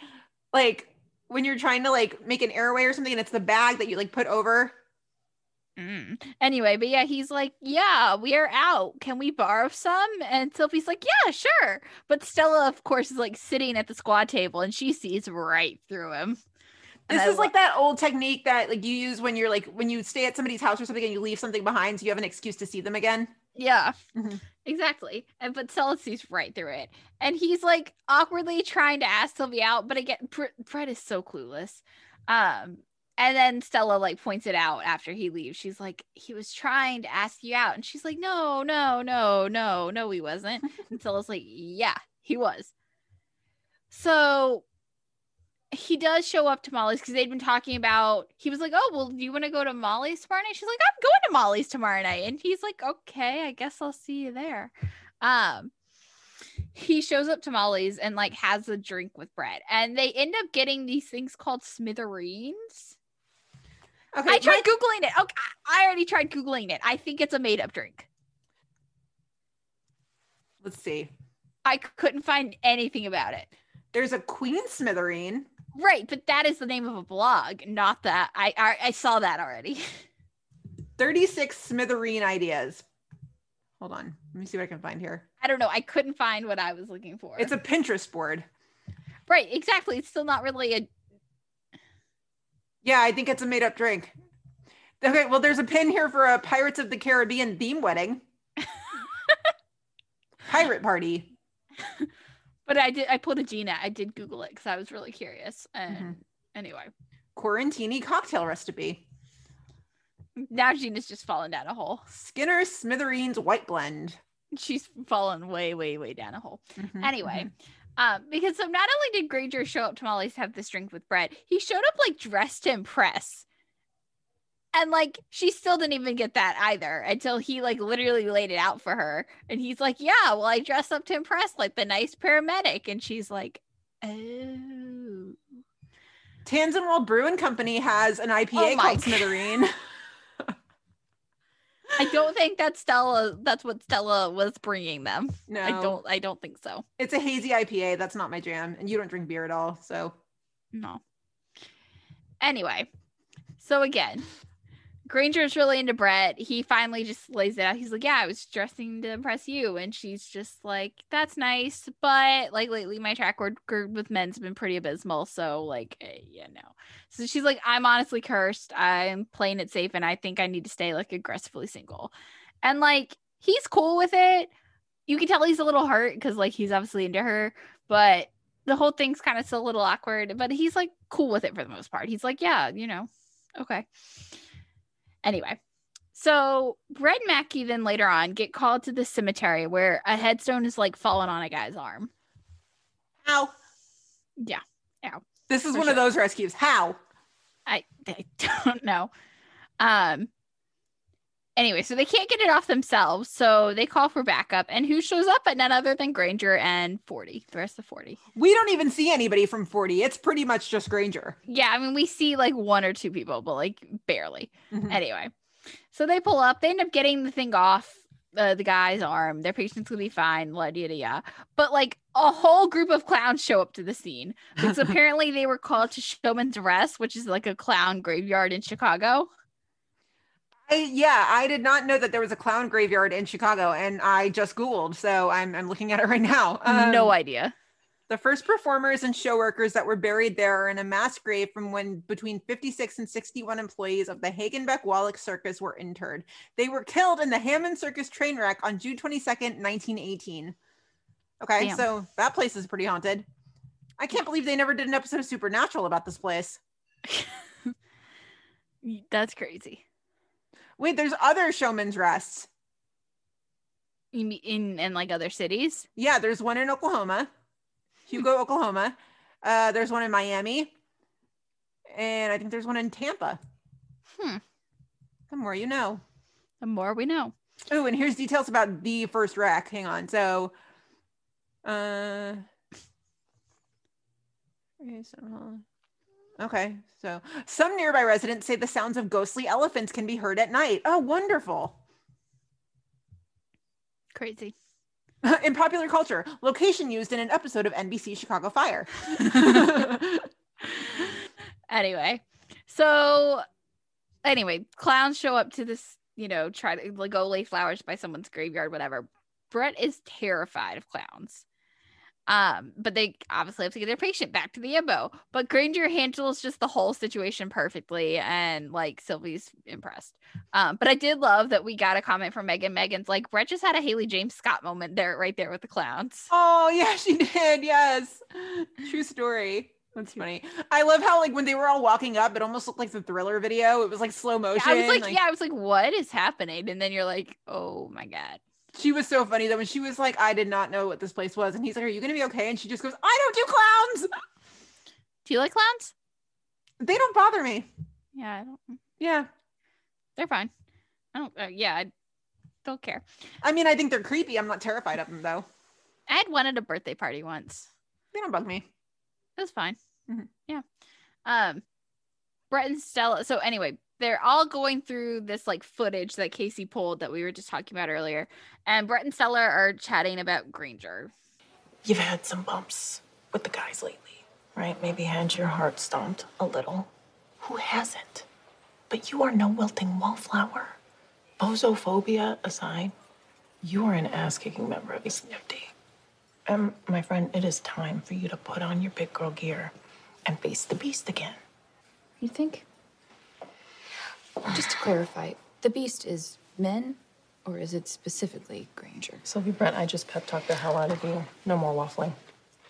I do love that like Stella finally just like laid it out for Brett because like one of the things that did kind of like make me I don't know if sad's the right word, but like I was kind of like, oh, um, was like how she's like still so down on herself and like doesn't even realize that, you know, someone sweet as Granger could actually like want her for her because she's still so like broken from the whole Matt stuff. Mhm. Um, you know, and it just like made me sad. And so like the fact that Stella finally just kind of laid it out for her and was like, you know, you might have had your heart stomped on a little, like, but who hasn't? But like you're an ass kicking member of the CFD and like go like get your guy.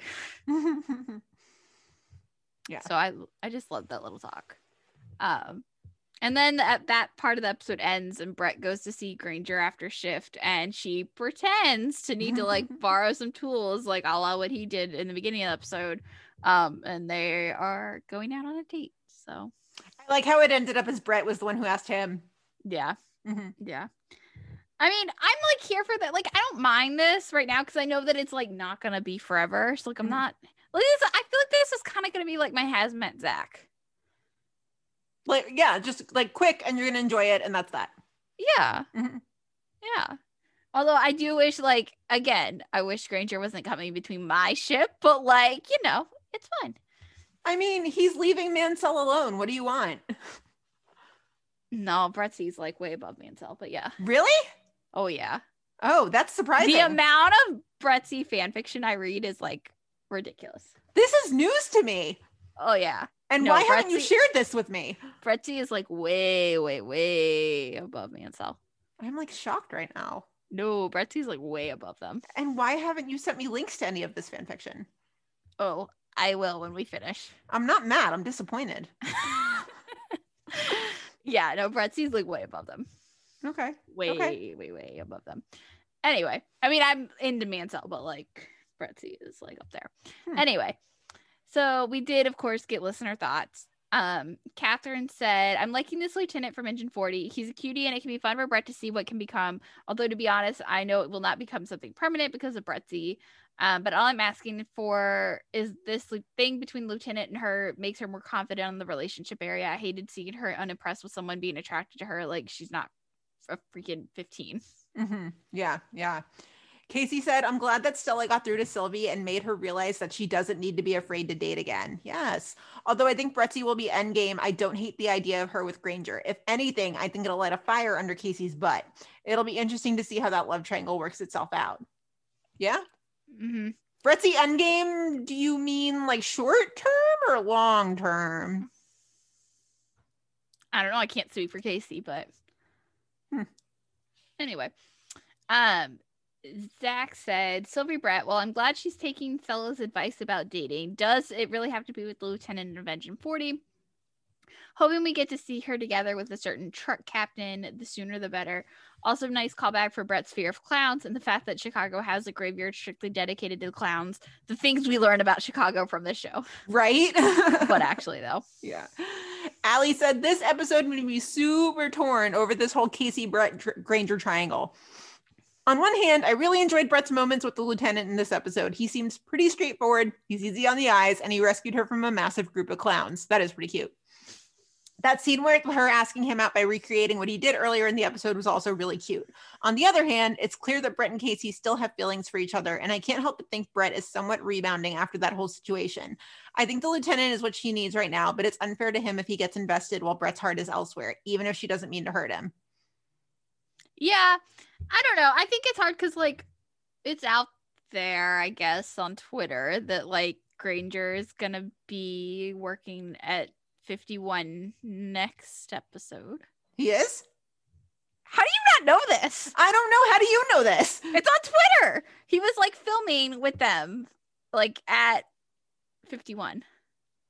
Oh, well, like, like, supposedly the rumor going around Twitter, I guess, is that he is filling in as lieutenant on Sh- engine while Herman has to be out for a day or something. mm, okay. And so that's gonna anyway, that's the rumor going around Twitter, I guess. Hmm. Anyway. Um and so I have a feeling that like something's gonna happen and Casey and Brett are gonna make eyes again or whatever, and he's gonna see that like I don't think he's gonna get hurt because of that. Like I don't think she's gonna hurt him. I think he's gonna realize that like there's something happening and like Brett's heart's not in it and like break up with her. yeah. Kind of how I'm thinking. Hmm. But anyway. How do you not know this? You clearly don't spend enough time on like Bretty Twitter. I, I I don't lurk around Bretty Twitter that often. I mean, I scroll, but you know, you know. Clearly. But also, okay, let's all be real. That Twitter's been full of spoilers lately. I'm not about that life. Yeah, but I guess like is that a spoiler or is that just like fans being smart and like deducting things from filming pictures? And, Okay, like, in that case, permits? it's it's definitely the latter. It is and like filming permits because like obviously you can figure out a lot from like filming permits and you know et cetera et cetera I just haven't had the energy to pay, play like one Chicago Super Sleuth this week and like you know really stare at the details of every picture, which is a blast to do. Don't get me wrong; it just takes a certain degree of brain power. Yeah but you remember okay you saw that picture that was like actually the first kind of like one of the first group pictures i feel like we've gotten this season where it was like a bunch of them all i don't know where they were um but there's like a bunch of them and he's in that picture Oh yeah, I do remember that picture. yeah that was from that episode that he's Okay. like filling in for herman supposedly again i guess unconfirmed because we have no description but that's what i saw on twitter I want to know what the hell's going on with Herman. Is he okay? Can he not take a day off No. if Ethan can work the morning of a gallbladder surgery, I don't know. Anyway. Um, but yeah, and Samantha said I'm all for a Brett and Granger relationship. For now, I still for now. I still want Brettsy to be endgame, but I think this is what it's gonna take for them to get together for good. Brett watched painfully from the sidelines as Casey dated Sydney, and now it's Casey's turn. I think seeing Brett with someone else is going to be what causes him to realize that he needs to fight for her and reassure her that he's not, she's not just his backup plan. I agree. Mm-hmm. Yep. Yep. Yep. So next up is Joe, sweet, precious Joe, but actually sweet, precious Joe. Yes, actually, sweet, precious Joe. Yeah. See, this time Brenna's not like, you're so wrong, which I know I'm wrong, but like still. Okay. So Cruz passes out cigars as he makes his way into the firehouse and he just lays it out that Chloe's pregnant. I loved everyone's reactions. It's so good. Everyone's so happy, and Stella gives him a big hug, and it's just so sweet. I loved everything about it. I loved everything too. I know. And Casey and Sever in the corner, and they're just like, "Oh my god! Like, congratulations, pops!" And I love it. So sweet, so sweet. So during the fire at the homeless camp, um, Joe is walking through the scene, and a propane tank blows up and cuts his like cuts his face. Um, thankfully, it's nothing serious, but Cap does make the Game of Thrones reference, and he's like, "You almost got Ned Stark." Um, yeah, you've never seen Game of Thrones, have you? I mean, I know that's what happens. Like, I- I know what happens, but yeah, I I know. I made it to the red wedding, and then I was like, "Okay, I can't Yeah, watch it doesn't mean anything to me, but I know that that's what happened to Ned Stark. I know, yeah. I can't watch Game of Thrones like unsupervised. I can't watch it by myself. I lose track of the details. There, it's it's a very dense show. I've never seen an episode, but So yeah, thankfully it's nothing serious. He's really lucky that like he only got you know gashed across the cheek. So Joe goes home Goes after. home. Sh- what? I I realized I like wrote that it was a error in the It's okay. thing. So Joe goes home after shift, and Chloe is complaining about the pipes not getting fixed. Which like, hey Chloe, that hits a little too close to home. Okay, Yeah, just a little bit. just a little bit. Okay, we've been fortunate though. Like we've been very fortunate. I I haven't had any issues with that. My friends haven't. Just my one coworker, but still her whole house flooded. Ooh. Um. Yeah. So so Cruz calms her down. It's adorable. Um. She's like pissed. She's really pissed. Um. But she sees his gash and he just is like, yeah, I got it from a bungee cord that slipped from Cap's hands because you know, freaking Cap. Like, yeah, always his fault. So Cap and Tony try to gift him with the shrapnel that almost, and I quote, ended him. Just- yeah. That's literally the most Cap thing I've ever seen or heard. It- I, I died. Well, and not only that, what about Gallo when he's like, man, like an inch lower and it would have nicked your carotid and you would have bled out in two seconds. Oh my god! But no, just the fact that like Cap framed his shrapnel and like wants to like hang it up in the firehouse. I'm like, oh my god! Yeah. Cap. Oh Stop trying to make fetch happen, Cap. Only Cap. I know. But Cruz doesn't want Chloe to see it because like he lied to her about how he got the gash. And he's like, she was so worried about marrying a firefighter, and now we've got a baby coming, and I couldn't let her know that I almost got my head taken off. Oh man. Yeah. So Severide of all people. Kelly's freaking Severide. He gives Joe his two cents when they're looking through footage, and he's just like, You should tell Chloe the truth. This is a historic moment in Chicago fire history. Right, and even Cruz is like, wait, Kelly Severide is dispensing relationship advice? What? What? Like, does Severide feel okay?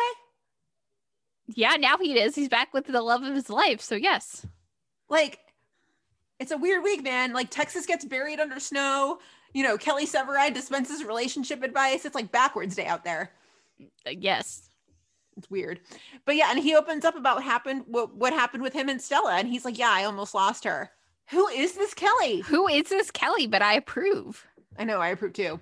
Very I much approve. so. Yeah. So Joe goes home after shift, and Chloe's so excited to see him because it's a boy. I know. And he's like trying to tell her the truth and she just cuts him off. Oh, it's a boy. Honestly, all the domestic Chloe and Joey got in this episode, I just like I could literally watch a whole show about them. Um, same, same. I would like literally watch like hours and hours of them just like being domestic and cute. Where is our Disney Plus spinoff of this that is like a version of WandaVision, except that it's Cruz and Chloe? Don't you mean little world. Peacock? You mean our Peacock spinoff? No, because they're not on the Amazon Fire Stick, and I'm still bitter because there's Peacock stuff that I want to watch that I can't. Well then. That's my rant. I can't watch Saved by the Bell. I want to, but I can't. Oh, it's so good. I'm sure it is. I'll never know. Anyway, but yes, I just I love them. And see Chloe, I had no idea she was already like been back on, you know, on set and like it was like such a nice surprise to see Chloe in this episode. I know. I know. I can't wait when she starts bumping. showing Oh my I know. I know. I thought about that too. I was like, I cannot wait to see Chloe with her bump. I just I can't. Would we call it Crowy Vision? Cruz and Chloe? Oh Doesn't float the same. No, it's not the same. I feel like it's gonna be something else. Vision. Anyway, we'll we'll think we'll work on that. We'll work on it. Um, but yeah. So and then we get Mallow. Oh my god, these two. I love them. I'm obsessed. Anyway, so again, everyone gets cigars from Joe at the beginning of this episode. And so Gianna tells Gallo that like they should try out their cigars. And Gallo's just like, you know, I'd sneak off with you anytime. And she's like, Oh, I know. Oh, it's so cute. it's so cute. I think Mallow is your version of Mansell. I think so. Yeah. And, and just I mean, like, I love me some Gianna and Gallo too, obviously, but like the way I the way you love them is the way I love Mansell. it's just like puppy love with these two. And it's just so cute. It's like s- like adorable, like candy level cute, where you're just like, oh, it's just so sweet. Um, but so the next shift, we actually do get to see Gallo and Gianna like smoke their cigars, but they don't enjoy them really like at all. Um, how do you feel about this that we got like a mallow cigar chat? Because I mean, those are pretty sacred to Casey and Severide. It was weird. I don't feel like because I feel like because it it feels because I think they don't like them and it seems like we're never gonna get one again. I guess I'm okay with it. But no, cigar chat should only be Casey Severide, occasionally Bowden. I didn't mind it. I didn't mind it. It was almost I mean, like it's the- cute, but like Yeah. cigar chats, man. it was almost like the new class trying to be like the big kids. Yeah, yeah. I don't know. Cigar chats are meant to be Casey and Severide, occasionally Bowden. Mhm. But anyway, so Cruz walks past them and he's on the phone or whatever, and he doesn't even mention a word, like walks right past them. And so they're like, wait, does this mean? And so uh Gal is just like, you know, we're free. Like he's over us. Like, awesome. And so they're sitting there as again, everyone's combing through the security footage. So everyone has a scene while they're combing through the security footage. Mm-hmm. So Gallo's like, So, like, do you want to come over and watch the Blackhawks tomorrow night? And she's just like, Yeah, no, I can't. I have plans, but like maybe next time. And she leaves to like go get some water, and he starts like freaking out that like she blew him off and she's over them. And he even says he's like, Before I was forbidden fruit. Now I'm just regular fruit. Regular, adorable fruit. And Ritter like tries to knock some sense into him, but Gallo is just like, yeah, no, I, no, I'm not here to listen to your logical reason. Um, so Gallo approaches Gianna at Molly's the next night and says he heard from a few people that like they're not supposed to date in house, but like she totally calls him out on his BS because she's like, but like, wait a second. Stella and Severide are together. Mhm. And like Casey was married to a firefighter. He's like, this doesn't make sense. And Gallo's just all like, I'm gonna buy a motorcycle because it's dangerous. And I can be dangerous. And then uh he walks away. So Gallo wants to be Severide. Yeah, Gallo thinks that because when, you know, she wasn't supposed to have him, that's why she was interested. And now that she can have him because Cruz doesn't care, that she's not interested. But yeah. I'm obsessed. They're so cute. Um, I did like this comment from Allie that we got. She said Gallo's clearly spent too much time with Casey and Severide if he's already misreading relationships and not communicating. Just kidding. Please don't take that seriously. good one. It is funny though, That is good. Really, really and good. like kind of scarily accurate. Accurate. But any yeah. Other notes on PD? you mean fire? Fire. I was looking at the outline. I know we're getting ready to get into PD. Yeah. It's Whole state buried under snow and ice. Remember, okay. go easy on me. but no, I, I I I did really like this episode. It was a good episode. Yeah, it was pretty solid. So Yeah. moving into PD. Oh my god, this episode. It was a lot. It was a lot. It was it was heart wrenching for sure. I'll be honest, it took me until rewatching it again to like actually really understood what happened. As Yeah. per usual with PD episodes. Yeah. Okay. So so this is another one that was pretty case heavy. It's all case. Yeah, it is all case. Um, not bad though. Well, yeah, well executed. Okay, so Adam and Jay are getting ready to do this undercover buy with some Latin players. Um, I did laugh when they pulled up in that van in the, the opening moment because they totally reminded me of like the guys from Home Alone. Yeah. Um, but as they head over there, Kim and Kevin are talking about their play date at the park with Makayla. Excuse me, we got an Uncle Kevin play date with Makayla and we didn't get to see it. I know. I'm so bitter. What the fuck? I know. I'm just imagining Kevin like pushing Makayla in a swing and it being like precious. Yeah, just dude. As like Burgess walks or watches from the bench, I just yeah. Yeah, yeah, yeah. Um, and yeah, so they're talking, and Kevin's just like, you know, it probably wouldn't hurt to have another pair of hands, would it? Have you thought about wrapping Ruse into this? And she says, Yeah, I have. And he goes, And? And she's thought about it, but she hasn't done anything about it because Kim. Yeah. I did think that was interesting though. Again, I feel like because which we'll talk about because a lot of people had this kind of same complaint, I guess, for lack of a better word. Mhm. Like, I feel like we just went from her not wanting that at the end of episode five to like now we're in episode seven. I'm like, okay, well, what changed? Yeah. Yeah. I just, Well, I mean, she's allowed to change her mind. So, you no, know. and I'm not saying that, but I feel like we went from the last time we literally heard anything about Makayla. It was like them, you know, having that big disagreement or whatever. And then now all of a sudden she, you know, it, it just feels weird because we haven't heard anything about it. Yeah. Yeah, I hear you. I hear you. So, um, Adam and Jay are trying to finish their bust when this gray truck pulls up and shoots and kills the two other people who are selling. For fuck's sake, can we stop shooting things at Jay Halstead I know. I know. And Ruzek now. and Ruzek? Just any member of intelligence, stop shooting things at them. Mm-hmm. Stop it. Mm-hmm. We were like two minutes in, and I was like, oh God, not okay. Yeah. No. Okay. No, no. So back at the bullpen, they really don't have much to go off of, but there were some texts that they got off the Becerra brothers' phones, and they learned that someone was threatening to kill them if they didn't get out of the meth game. So they can't trace the phone, but they can trace it to Garfield Park, which uh, makes Adam think of his one of his best CIs. He's got a CI named Tommy Lane. Um, and he's a meth guy in that area.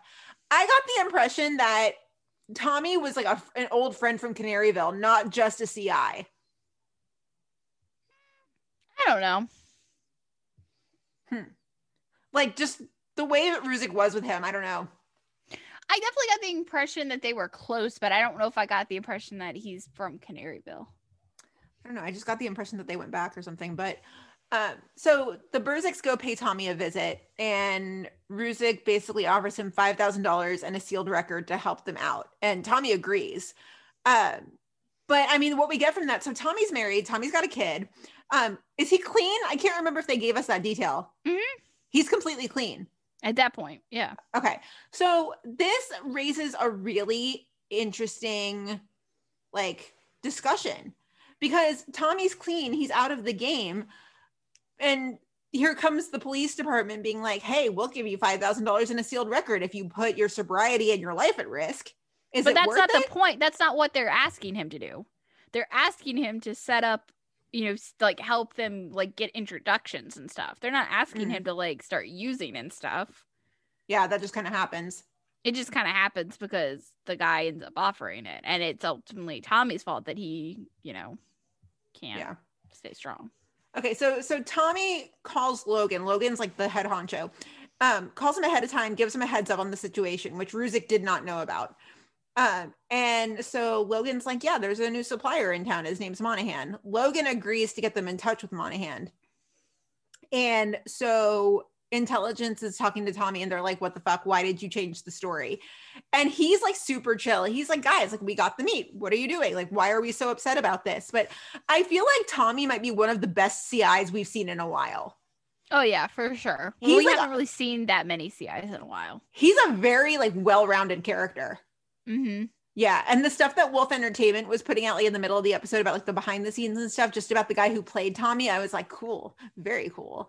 Like, there's a scene that uh he does in the pickup truck with Ruzek, and apparently the actor who plays him, he like stayed in there for like four hours to like stay in character. Yeah, I saw that too. Yeah, I like it. Very cool. Um, so yeah, so Logan's like, yeah, I'll get you guys in touch. Um, but Rugen or Rugen, I almost mixed like Logan and Ruzek. Never mind. Um, so Ruzek threatens not to hold up the end of the bargain if Tommy can't stay clean. So, but didn't he taste the product like in that meet, or was that another meet? No, in that one. That's what I'm saying. That's what he's saying. Is because like he did it in that first initial meeting, and they're like, "Oh, well, I thought you said you were clean," and he's like, "I was 20 minutes ago." Okay, but also like sobriety from what from what I understand, I have no personal experience with this at all, but from what I understand it's a very fragile thing that like it takes a lot of work day to day to maintain. And so I still just I have a little bit of a problem with intelligence roping him back into this and just being like, "Hey, we realize that, you know, you're putting your awesome life that you've now curated at risk, but we really need this." I mean, I, I guess I understand what your point is, and like, yeah, I do agree with that too. But like, that's how all these CIs are. I feel Ah. like. I feel like every CI they've ever had is like somewhat like this. We've seen we've seen it before too. I just I remember the episode when um the hit was out on Jay and the the guy they roped in to help him was like the when they kidnapped his son, like they he was all out of the life and they just pulled him right back in and then he got himself in trouble. Mm-hmm. So uh, bleh. okay, so um back in the bullpen, they find this Monahan guy. He's a heavy hitter, a lot of murders back in Indiana. He's a great guy. Um, but Voight also talks to Ruzek about the trouble that they ran into with Tommy. And you know, he's just like, bring him in, keep him in the box until the meeting. Like, I, I guess which is the box being like not the cage, but like an interrogation room. Yeah. Okay. So Ruzek goes to get Tommy, and his wife hasn't seen him. But they find him in some random parking lot, and he's like selling shoes to a guy out of his truck. I don't know. Adam's pissed. Adam's like, Where the fuck did you go? Like, you can't be ducking me like this. Kim calms him down with her hand, just a move of the hand. They're so married. Legitimately. They're so married. Like, no matter how much Kim wants to deny it and like push him away, they are so married. Although she's not really opposed to pushing him away anymore. That's what I'm saying. Yeah. Yeah. Anyway. Um okay, so I did laugh that we got a we got a tweet from a listener named Carly and she she called it a and I quote whole wife move, which that made me laugh quite a bit. I was like, okay, that's that's pretty funny. That's pretty good. Yeah. So they get Tommy back to the district. Voight asks him, he asks Adam and Kim straight up. He's like, Can we catch Monahan by using Tommy? And it's like a split answer. Ruzek, like at the same time, Ruzek says yes, Kim says no.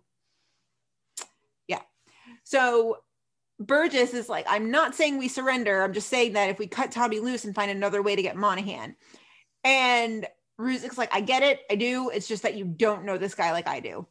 And okay, so here's kind of confirmation because he goes, I get that you guys go way back. He's put in good work for you. You're friends, but this guy's a mess. He's a storm of bad news. So does way back mean like intelligence way back, or does way back mean like Canaryville way back? I think intelligence way back. And I forget that Adam can be considered way back in intelligence now. Yeah, I mean, yeah. It's crazy. I feel very old, Yeah. very old. So, Brenda, take it away. So Upton interrupts this big conversation they're having in the hallway and says, like, okay, we got another call about a double play connected to Monahan. So they go check it out, whatever. And like while they're on that scene, Ruzek asks Voight to like keep Tommy around. He even says he's like he's the best CI I've ever had. And Voight ultimately agrees, really just because they don't have any other options. And he even tells Ruzek as much, but he, you know, is also just like, be we gotta be careful. Mhm. So Ruzek and Tommy go to meet Logan again. So basically, they can prove themselves, and he'll set them up to meet with Monahan. And Tommy's being like a crabby apple because he's like slowly coming down on his high. And Logan offers him more meth, which Tommy ultimately doesn't take. Um, but he also tries to get Ruzek to take some, and even like ends up pulling a gun on Ruzek, and Ruzek ends up taking this Logan guy down. Can we please talk about Lum- lumberjack Adam for a minute? And how Yeah. like this whole episode he Paul looked like- Bunyan. yeah, Paul Bunyan. Jay even says it. Yeah, and he's just like, "That's the look I was going for." I'm not even mad. Not mad. No. No. No. Um, so Voight calls in Ruzek to his office after he takes down Logan. Um, and apparently, an the owner of the liquor store in the corner caught Ruzek on film taking Logan down. Police brutality are the words being tossed around. You gotta be kidding me. I pinned the guys, carotid. I do the exact same thing next time. Boss, I know the new rules. I know the limitations when we're out there. But if I say that my life was in danger, which it was, I mean, we're good. I'm telling you, boss, no, this was a violent situation. Adam. I didn't do anything wrong. I know you didn't do anything wrong. It's just not the math anymore, you understand? Bro, in this new world order, what matters is that some jerk is shopping around the perception that you did something wrong. That alone is enough to ruin your career. You understand? How did this guy even know that Ruzek was a cop? I don't know. Hmm. Well, probably when he ends up getting arrested. Oh, duh. I mean, you know, he Yeah. sees that Logan get arrested. Um, I think this is an interesting. I, I thought that was interesting. Yeah, I did too. It's it's an interesting conversation that has to be had, but I feel like it it lands differently on Ruzek than it does with Voight. Wait, say that again. Okay, like this, it- it's a necessary conversation to have. We have to bring police brutality into it, of course. Like, Well, we yeah, of course. absolutely have to have this conversation. But I feel like it's more impactful when we bring it up to a character like Ruzek or like Jay or Kevin than it is when we we bring it up to Voight. If we bring up police brutality to Voight, it's almost like he's like, whatever. Like I did what I did. Okay, move on. You know, if you want to call police brutality, do what you want. But this is how I get the job done. It's how I've always gotten the job done. Whereas when Hank says this to Adam, it lands differently and it gets in his head. Yeah. I do think my problem with it though is that at least in this particular conversation, it changes a little bit by the end. But in this particular conversation, it's so much about the perception and the fact that it's going to ruin your career, which, like, I get because obviously we care about Ruzek and we don't want to see his career being ruined, especially because we know the context of the way his situation with Logan went down. And we Mhm. know that obviously Adam was in the right. That was, you know, the right move. But the thing that I don't like, it just it just makes it seem like, yeah, like I know you didn't do anything wrong, but like we have to care about our perception. Like we don't actually care about it because like we're doing what's right. We care about it because we care what other people think of us. You know what I'm saying? But I, I feel It like just it just seems a little disingenuous to me. yeah, and I feel it's a little pot kettle of Voight because I feel like he doesn't practice what he preaches. Right. Yeah, it's weird. Like It, just makes it seem like, oh, we have to be careful about police brutality only because we don't want to be labeled as that. Like not actually because we care about the actions that we're doing and like don't want to harm people. When has Hank Voight ever given a shit about public perception? And that's the way I got it from this conversation. Obviously, that end conversation's a little different, but like, I don't know. Mhm. It did rub me a little bit the wrong way. No, same, same. But anyway, so Ruzek goes to question Logan, who, you know, has been brought in, but Logan's not going to flip on Monahan or anything. Um, but Ruzek offers Monahan this or offers Logan this deal. He's like, if you just give me the, you know, digits to your phone so I can get in and I can set up a buy with Monahan, like I'll help you get a good deal. I promise. So we end up seeing that Ruzek does get into Logan's phone and sets up the buy with Monahan, but Burgess confronts him. Adam, Yeah. what are you doing? Setting up the buy with Monahan, posing as Logan Teague, just like we learned in UC school. You give Logan a slap on the wrist. The first thing that he does when he gets out, he pops Tommy. No, that's not gonna happen. It is gonna happen. No, happen. look, I'm gonna hold Logan for 24 hours, and I'll send him downstate. By the time he gets out, he's looking for Tommy. What are he's you gonna have to talking about? search in nursing homes. You can bend the truth in there, Adam, but I heard you give that man your word. You promised. Look, him hold something. on, hold on. You He pulled a gun on a cop. All right? I mean, like he said, game over. Good lord. If this is too messy for you, look away, please, because I will sleep fine tonight. Oh man, I didn't like this one bit. this was this was a lot. Yeah, no. Um, a friend of the pod, Emily Longeretta from Us Weekly, she tweeted out like per- the perfect response to this, and she was like, "Adam just forgot who he was talking to." Yeah, I when he even like throws in her face at the end, he's like, "If this is too messy for you, like look away because I will sleep fine tonight." I was like, "Oh, that's." mm," I was like, That's the kind of shit that's gonna push her away. mm-hmm. Yeah. Yeah. Somebody talks to me like that, I'm gonna be like, excuse you. Like, think Mhm. again. Except at least la- like I'm thinking about this in the context of that Stellaride scene we got last week. At least then when Stella or when Severide's like this attitude of yours, and then like it followed up with a bunch of like lovely things. Like Mhm. at least that happened that way. This was like yeah no, and it was like the same kind of thing, but like it didn't end well. He can't he can't be lashing out like that. Like, cannot. No. He's just the thing that also kind of drove me insane was that like he was just so focused on taking this guy down that like he didn't really care that he wasn't doing his job the right way.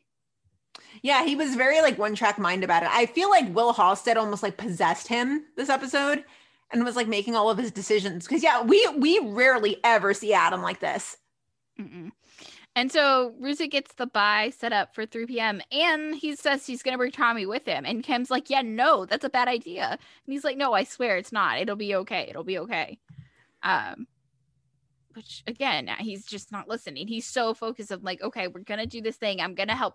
I think he was trying to help Tommy, but it like it just it was not the way to do anything. It was Mhm. not. It was not. So Ruzek goes to Tommy's house and finds him in like bad, bad, bad, bad shape. Mhm. But like even in the state, Tommy's still cracking jokes at Ruzek. So we're like, okay, he's like bad, but at least, you know, he's still got a little sense of his humor there. Um, but he's like, I'm not gonna make it though. Like, and Ruzek just like refuses to hear that. So Ruzek ends up taking Tommy to like a place on the street to go buy meth. This this moment. This and moment. like Ruzek even gives him the money to do so.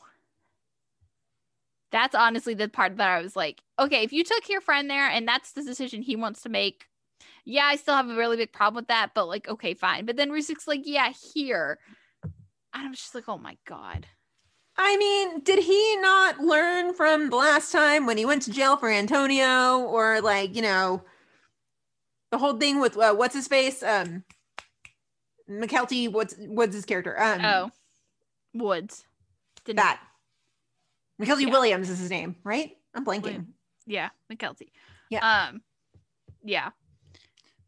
he but could Tom- get in a lot of trouble for that. Mm-hmm. But Tommy's just like, it's all gonna be worth it in the end. So Ruzek and Tommy do end up showing up to meet Monahan. And they're, you know, going through this thing. Monahan's guys are checking out all their money. You know, they're having just like a little chat now. And Monahan mentions potentially expanding his business.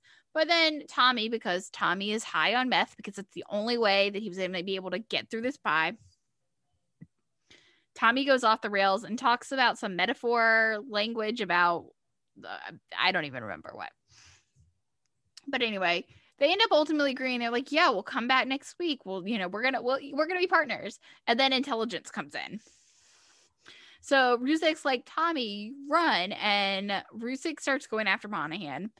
But what ends up happening is Tommy ends up trying to tackle Monahan, which is just like such a bad idea. So Tommy's on the floor. Monahan pulls his gun on Tommy. Ruzek pulls the gun that he stole on Monahan. But Ruzek hesitates because he sees on the other side of the fence that these construction guys are like filming him. And he's got uh Voight's words in his mind. Mhm. Um but so Ruzek hesitates. Monahan shoots Tommy. Ruzek shoots Monahan. And that's that pretty much. Ugh. Um, and Tommy just keeps saying, you know, like, I'm sorry, I'm sorry, I'm sorry. Um, yeah, Poor Adam. I know. I, I I'm I- glad that they didn't tell us one way or the other though if Tommy lived or died.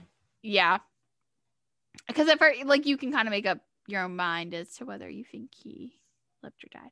Well, and plus throughout the entire episode, Twitter was like, so he's gonna die, right? I know. I was, I was like, oh yeah, he's definitely gonna die. Mm-hmm. Um, but then this last scene happens, and we're in their locker room. Ruzek's really upset with himself, and Voight comes in, and they have this little chat. And Ruzek even admits that like he hesitated to shoot. Can't trust my instincts anymore. And I think I had a lawful shoot out there. You did. I know. I know. Yet I hesitated and I didn't pull the trigger until after he shot my friend.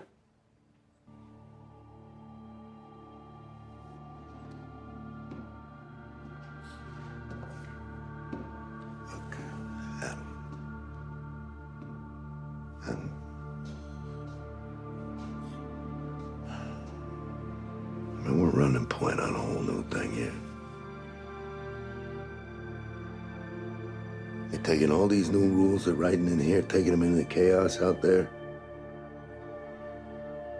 It's not gonna be easy. Not when you got what? Half a second to decide whether to take one guy's life in order to save another? Tell you one thing, right? Right is still right, Adam.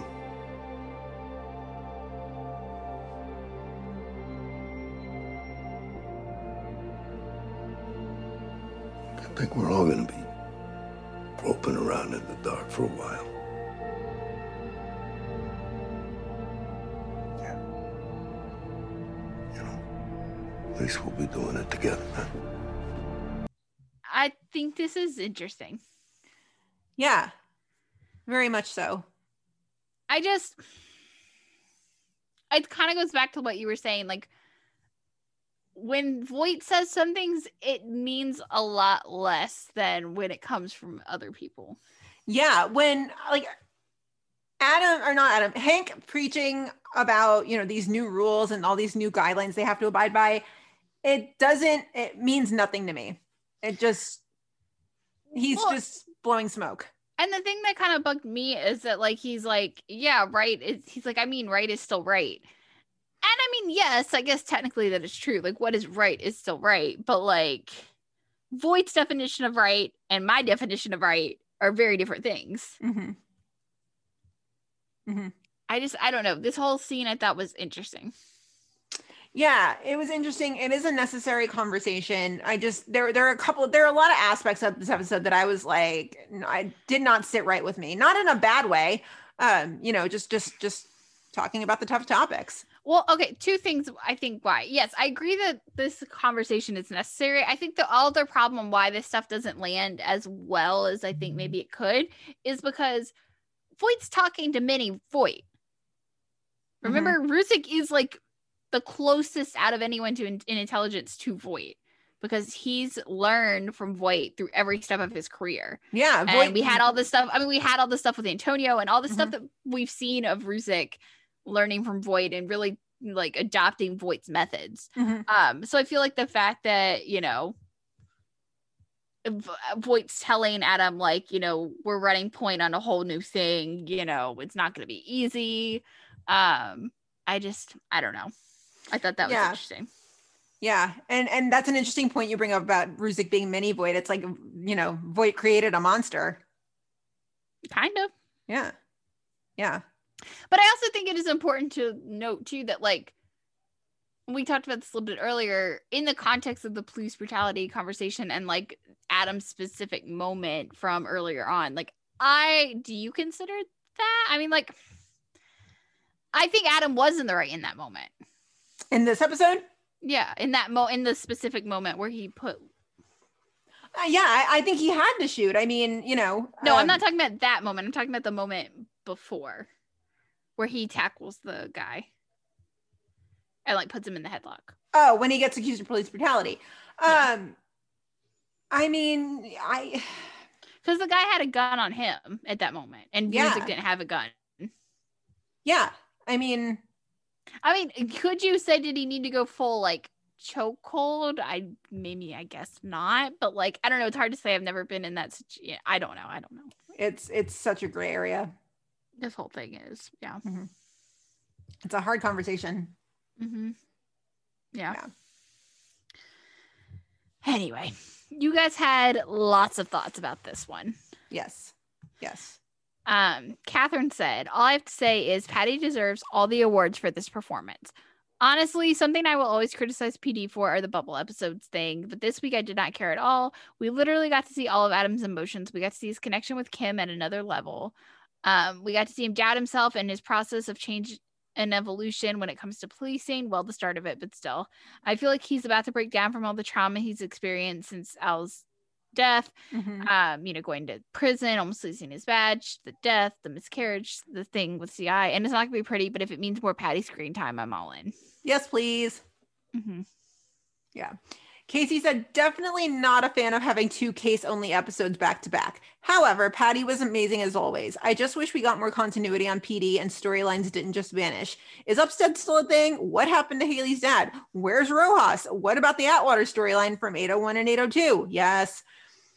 Um, Nicole Ari Parker's character. I wish PD was able to balance several storylines like Fire and Med, but I'm not sure we'll ever get there with PD being a procedural. Yeah, true story. Yeah. I do Yeah, notice the- it too, though. It is really like it's my biggest criticism of the show too, The lack of Atwater is um, not okay.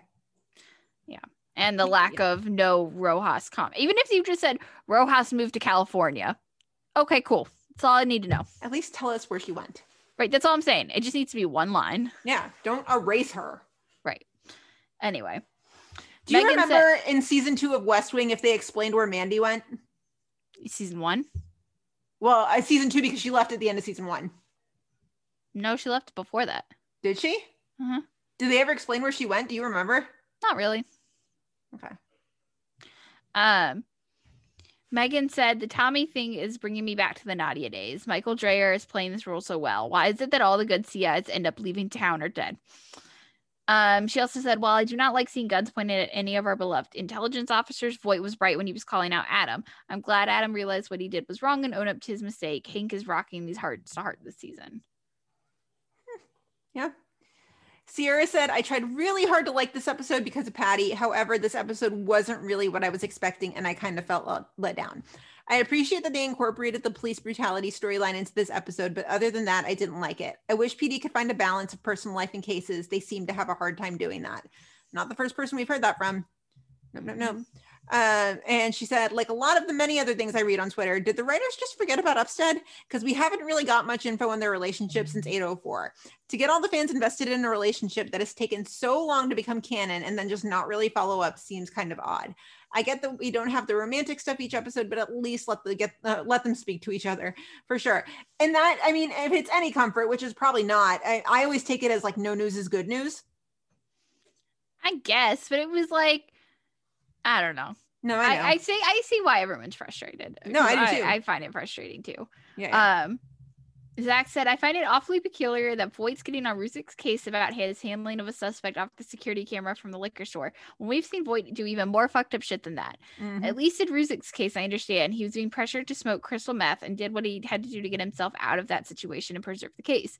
But I will say that the moment with Voight and Ruzek in the locker room shows that they are both having a tough time navigating the new way of policing, in a time in which their old ways and methods of doing things aren't cutting anymore. Great bonding moment between them, without a doubt."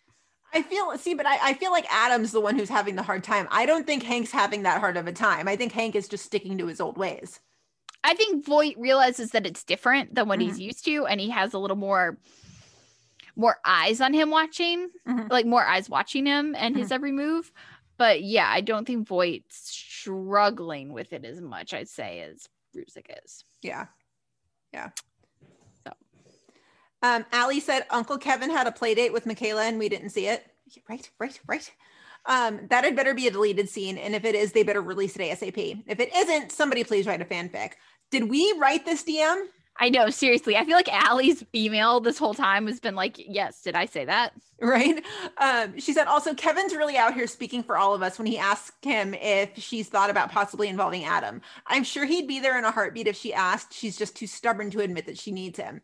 Burzek's still acting like an old married couple, and someone really needs to lock them in a closet and force them to talk shit out. Unfortunately, I think the only way Kim is going to realize what she wants is if she has to face the serious possibility of losing Adam because she's been so comfortable in knowing he'll always be there. I've brought this up before too that the only way that Kim was going to realize how much Adam means to her is if Adam gets hurt. Mm-hmm. I don't like this it. Is, this is close enough. Yeah. Yeah, I don't like it, but like it has to happen. He happen. got hurt emotionally. He got hurt emotionally. So Yeah, yeah. Um, yeah, and then she also kind of said something similar about the fact that like PD's having some serious issues with continuity this season.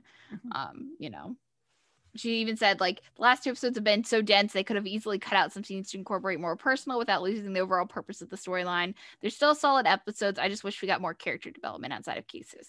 This is the main reason why I haven't kept up with FBI. Mm-hmm. Like straight up. And and and I loved season 1. I did, but it took a lot of effort. Mm-hmm. A lot of effort. So, yeah. Take us through Haley. Haley said, I thought it was kind of refreshing to see Ruza Gillett Burgess. We never have Your face. We've never seen him do that ever. He can usually keep his cool, so it was a nice change of pace to see him start to unleash on her a little bit when it's usually the other way around. I think she knew him well enough to know that it wasn't directed at her. He was just trying to work through whatever emotions he was feeling, and she's the closest to him, so he took it out on her. Mm-hmm. Kind of parallel to Jay yelling at Haley when his dad died. I also loved how she was worried for him as the episode went on and that it came to a head during this exchange. She didn't seem angry. She just seemed like she was concerned that he was getting in too deep. But what they have isn't real. So what do I know? right? It's not real. So no, we just shouldn't even talk about Burzek because it's not real, remember? Yeah, what is Burzek? Our Burzek episode is going to be like five minutes of us just being like, well, we were going to talk about Burzek, but it's not real. So The end. anyway, the end. Yeah. Um, yeah, I do love that. I just, I, I didn't find it refreshing when he yelled at her. I just kind of wanted to smack him. I'd say different, not refreshing. Eh, just, you know, just, just, just, no, it's okay. Okay, so Samantha said, My heart hurt for Adam this episode. He's clearly struggling with how to handle things because of the police reform, and he feels like he can't trust his instincts anymore. Just wanted to give Adam a hug and tell him that everything's going to be okay. Also, I hope that the guilt he feels over Tommy's death isn't going to cause him to spiral. We don't know that Tommy died. We don't know that. We don't, but regardless, Adam feels guilty about the whole situation. Oh, absolutely. And I, I think I, I don't want to say like, and he should, but it's like kind of warranted. Yeah. I mean, yeah. S- And she also said all the Burzek content this episode was amazing. The fact that she was able to calm him down with just emotion screamed soulmates. However, they got into a lot of disagreements episode two, so I'm curious to see what their relationship is going to look like moving forward. Yeah. Yeah. It was a heavy one, Mm-hmm. but good. Mm-hmm. Yeah. I had a moment there when he was like standing in like he um, maybe not with the long gun, but there was uh, probably right after Jay called him Paul Bunyan that I was like, this is like uh, this is like the Justin Timberlake Chicago PD like mashup of my dreams. I, I got a little laugh out of that, but also because Man of the Woods, he was like he Oh. wore he wore plaid the whole time, but I got you now. I got you. but also like don't throw tomatoes at me for referencing Justin Timberlake. I know he's on everybody's shit list right now. I know. I got you. But still. Yeah. Yeah i have expected like Ruzek to like he so he at one point i was like yeah he kind of reminds me of justin timberlake. At one point i was just kind of like he kind of looks like nathan fillion does in the rookie when he's like not in his police uniform. When he's like walking around in like plaid shirts. I guess, but uh, but Ruzek's like a far better character. And far better looking. she said what she said it's not a lie I don't know. so Anyway, any other notes on pd no. So yeah, that's about all we've got for this week. Um, you guys know where to find us as always: Facebook, Twitter, Instagram, Tumblr. Meet us at Molly's. It's Meet us at Molly's right across the board, really. Um, make sure you check out our TeePublic store. We've got new designs that have gone up today. Um, we have someone who is helping us design shirts and merch now. Um, she is at Shay's Upstead on Twitter. So Shay, like Leslie Shay, Shay S Upstead on Twitter. Um, she's fantastic. So there's two Brettsey designs that are new that you could look at today, and then there's also some updated squad goal shirts. Um, the lettering is now in white, so those dark colors can pop. And the fire shirt has just been updated to include Gianna Mackey. Yes, yes. So please make sure you check out our TeePublic store. There's cool stuff going on there. Um, next week the shows are on hiatus, so we will be taking off. However, if you are a patron, you will hear from us because we will be recording a bonus episode. Yes. Should we tell everybody the bonus episode? No, I think we'll save it. Okay, we'll save it. We'll save it. So, yeah, if you'd like to know more about that, or if you'd like to become a patron and support the podcast for as little as $2 a month, please check out our socials. Our link to our Patreon is there, and you can see all the cool stuff that you can get. Um, yeah. Were you gonna say? Yeah. No, I was just gonna say. So the next time you guys will hear us, though, is March fifth. March 5th. Yes. Yes, yes, yes. So, um, if you like the show, which we really hope you do, please feel free to leave us a rating and review on iTunes. We would so greatly appreciate that. Follow us individually on Twitter. I am at Gina Watches TV. Bryna. I am at Brianna K thirteen. So, like Brandon said, you will hear from us on March 5th, unless you are a patron, in which case you will hear from us next week. In the meantime, everybody stay stay safe, stay warm, especially my fellow Texans out there. Uh, yeah, and we will see you then. Bye.